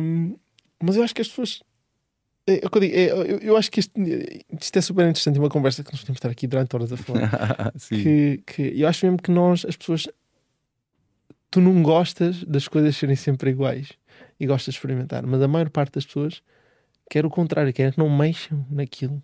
Uhum. Uh, uh, e a minha, a minha última questão, só para responderes, é como é que tu achas que podemos potenciar isto? Potenciar esta, esta vontade das pessoas quererem experimentar e não terem medo. Tu falavas há um bocadinho que as pessoas muitas vezes estão no seu trabalho muito. Eu tenho, eu um, amigo meu que me fazia uma confusão, mas uma confusão muito séria. Ele sabe quem ele é. Uh, ele sabe quem é. Que eu ia ter com. Eu fui ter com. Um, fomos tomar café, nós saímos muitas vezes, um sábado à noite, e disse: Então, gostas do. De, como é que está a correr as coisas? Ah, pá, é meu trabalho, pá, tenho, quero mudar. Na semana a seguir, ah, dei-me o trabalho, quero mudar. Na semana a seguir, dei-me o trabalho, quero mudar. À terceira semana perguntei, mas já mandaste currículos? Não, não, pá, mas boa ideia, vou mandar, etc. Ok. Na semana a seguir, como mandaste um currículo? Não, ainda não. Passaram seis meses. Não mandou um currículo e queixa-se todos os dias. E eu penso, epá, ele, não, mas depois tenho medo de mudar, estou efetivo, estou isto, estou aquilo. E como é que, o que é que eu posso, repara, isso, e, e, e Crocas, tu conheces-me, isto sou eu, eu sou, eu sou um monstro a tentar convencer pessoas Sim. e a mudar. E o que é que eu faço para, não é? Por se eu não consigo mudar isto, ou um amigo meu que é chegado e me ouve e me respeita, como é que eu consigo transmitir esta mensagem para as outras pessoas? Porque há pessoas que até têm isto dentro delas, mas há outras que estão há 5 anos e não conhecem mais nada, têm medo de sair, estão efetivos, recebem um ordenado baixo e têm medo de mudar para outro que até recebem um ordenado maior, mas é menos estável. É tipo. Mas as pessoas não entendem que isso na realidade é progressão na carreira, não entendem que isso é arriscar e que arriscar é bom. Como é que. Sim, Zé, eu te, eu te diria para você não tentar mudar essas pessoas. Por quê? Porque cada um vai fazer o que quiser, sabe? É, e seu amigo te pede conselho, já sabe seu conselho para ele. Não sabe? Ele fez alguma coisa? Não. Então, é, cada um toma a decisão da sua vida, livre-arbítrio, sabe? Cada um vai tomar a decisão para sua vida, pro bom e pro ruim. Então, eu acho que, de novo, conforme acho que você vai amadurecendo e percebendo as coisas, faz por você, sabe? Leva como exemplo. É, essa pessoa é melhor que ela olhe para você e tome uma decisão pelo seu exemplo Sim. pelo ver que você tá fazendo e se inspirar em você e aí fazer, do que por alguma coisa que você vai falar para ela, porque acho mu- muito difícil que alguém mude, acho que existe, claro, mas acho muito improvável que alguém que já sabe o que tem que fazer e não está fazendo aquilo, é, passe a fazer porque você é, ficou incentivando e falando o tempo inteiro na cabeça dela, sabe? Mas eu acho que à medida que ela vê você fazendo, que ela viu que você é- é uma inspiração, você fala. E você nem tá fazendo para inspirar ninguém, você tá fazendo porque você é desse jeito e pronto. Claro, né? é, é isso. É isso. Então, mas só de você fazer isso, você já tá mexendo com outras pessoas. Eu vejo, muitas vezes alguém fala assim pra mim, "Pu- gente que eu nem conheço, puxa, Crocas, muito obrigado, você não sei o que lá, eu fico até meio sem graça, falo, mas eu nem tinha pensado nesse assunto, sabe? Eu não tô fazendo uma mudança de carreira ou uma decisão por algo, não sei o quê, porque eu quero que a outra pessoa não chego nesse nível de bondade. Sim. Entendeu? Eu, eu, eu tô fazendo por mim. Eu tô fazendo porque eu quero fazer aquele negócio. É, é bem egoísta, inclusive, Sim. nesse sentido. É, se por acaso ajudou alguém a se inspirar e fazer, que ótimo. Eu fico muito feliz que tenha estimulado aquela pessoa a fazer aquilo. Mas eu acho que cada um tem que fazer o que tá com vontade, inclusive ficar reclamando de que o emprego não tá bom. Se pra essa pessoa o tesão dela é ficar reclamando, que é um tesão, vira um tesão da pessoa, né? Ficar reclamando que o trabalho dela é ruim e que não gosta de estar no trabalho, e que meu chefe é isso, que meu chefe é aquilo, mas você não faz nada, vira um tesão. Você tá com um vício de reclamar do seu, do seu trabalho. Viciou nisso. E é igual todos os outros vícios, é uma merda. Até você desintoxicar desse vício para uma outra coisa, é, normalmente o que vai ajudar é você ou ir pro Alcoólicos Anônimos, que ajuda Sim. muito, e porque tem outras pessoas que te inspiram a não fazer aquilo, é, é inspiração. Eu acho que o, o exercício para tentar ajudar alguém é ser, né? É ser de verdade quem, quem você acredita que ela poderia se inspirar para ser. Mas não tem muito jeito, amigo. Acho que cada um toma a decisão da sua vida e. E não acho que a gente deva. Pelo menos eu não acho que eu deva. Por mais que eu ame aquela pessoa, qualquer Sim. coisa assim, é, ficar insistindo para que ela faça outra coisa, porque a decisão é dela, sabe? Não... Por mais triste que isso pareça pra gente que é mais, Sim. sabe? Mas não tem muito jeito, assim. O momento dela vai chegar, eu acho. O, o Zezão escreveu: hum, reclamei durante três anos e quando decidi mudar foi muito estranho, mas muito libertador. É libertador. Vou te falar, quando eu decidi sair do Instagram, os meus amigos diziam: Você é maluco, você é louco, tá todo mundo querendo ir trabalhar aí, você tá pedindo demissão, tá indo embora. E eu, eu começava a rir, eu falava: Ué, se inscreve lá e vai lá trabalhar lá, ué. Você, você tá com vontade de trabalhar, vai lá e trabalha lá. Eu não tô dizendo pra ninguém ir trabalhar lá, tô dizendo que eu, nesse momento, não estou com vontade. Pode ser que daqui cinco anos eu tenha vontade de voltar a trabalhar lá e tente? Pode. Pode ser que eles queiram que eu volte? Pode. Pode ser que eles queiram que eu não volte? Pode. Pode tanta coisa acontecer, mas nesse presente desse momento agora, a minha decisão é essa. É, acho que é um pouco o lance de ficar olhando muito o que o futuro, o que o futuro, o que Sim. o futuro. Quando a gente olha, o futuro passou já, já virou passado, eu nem fiz nada, igual seu amigo. O futuro dele já passou, porque ele tá seis meses reclamando de um lugar que ele não queria estar trabalhando mais. Sim. Ele continua sofrendo nessa porra desse lugar. Ele nem fez coisa legal, nem fez coisa tal, e, nem, e ficou aqui reclamando. Eu É. quero minha vida de reclamação? Eu não quero. Você quer a sua vida de reclamação? Não quero. É, já tá ruim nesse lugar. O que, que pode ficar pior se eu mudar? Já tá ruim. Sim. Só pode melhorar. A chance é só de melhorar. Ou então, no mínimo, de ficar ruim, que nem já tá. Sim. Então, assim, eu prefiro tentar melhorar. É um pouco. Mas é da personalidade, José. Acho que não. Não, não tento mais mudar ninguém, sabe? Crocas, muito obrigado. Nada, Ah, eu que agradeço. Uh, fica aqui já um segundo convite. Daí uh, nós vamos fazer uns.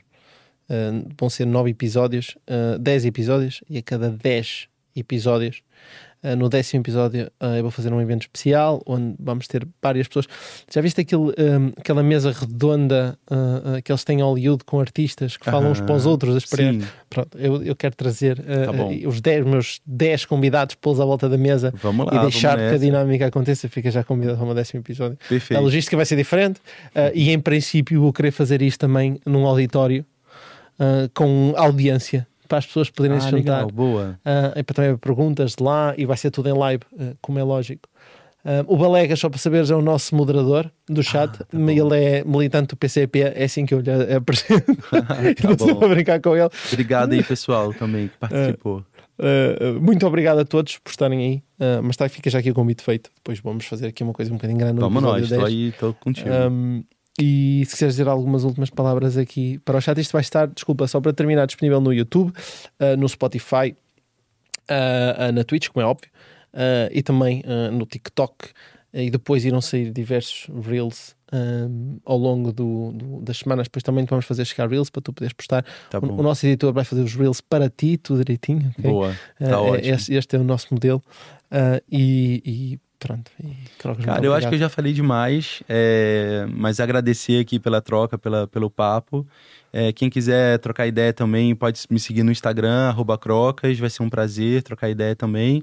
Mas é isso, assim, a vida é sua e faz o que você quiser com ela, né? Pro bom e pro ruim, a consequência é sua e não liga pro que os outros pensem, porque se eles quisessem é, viver a sua vida, eles que fossem você, né?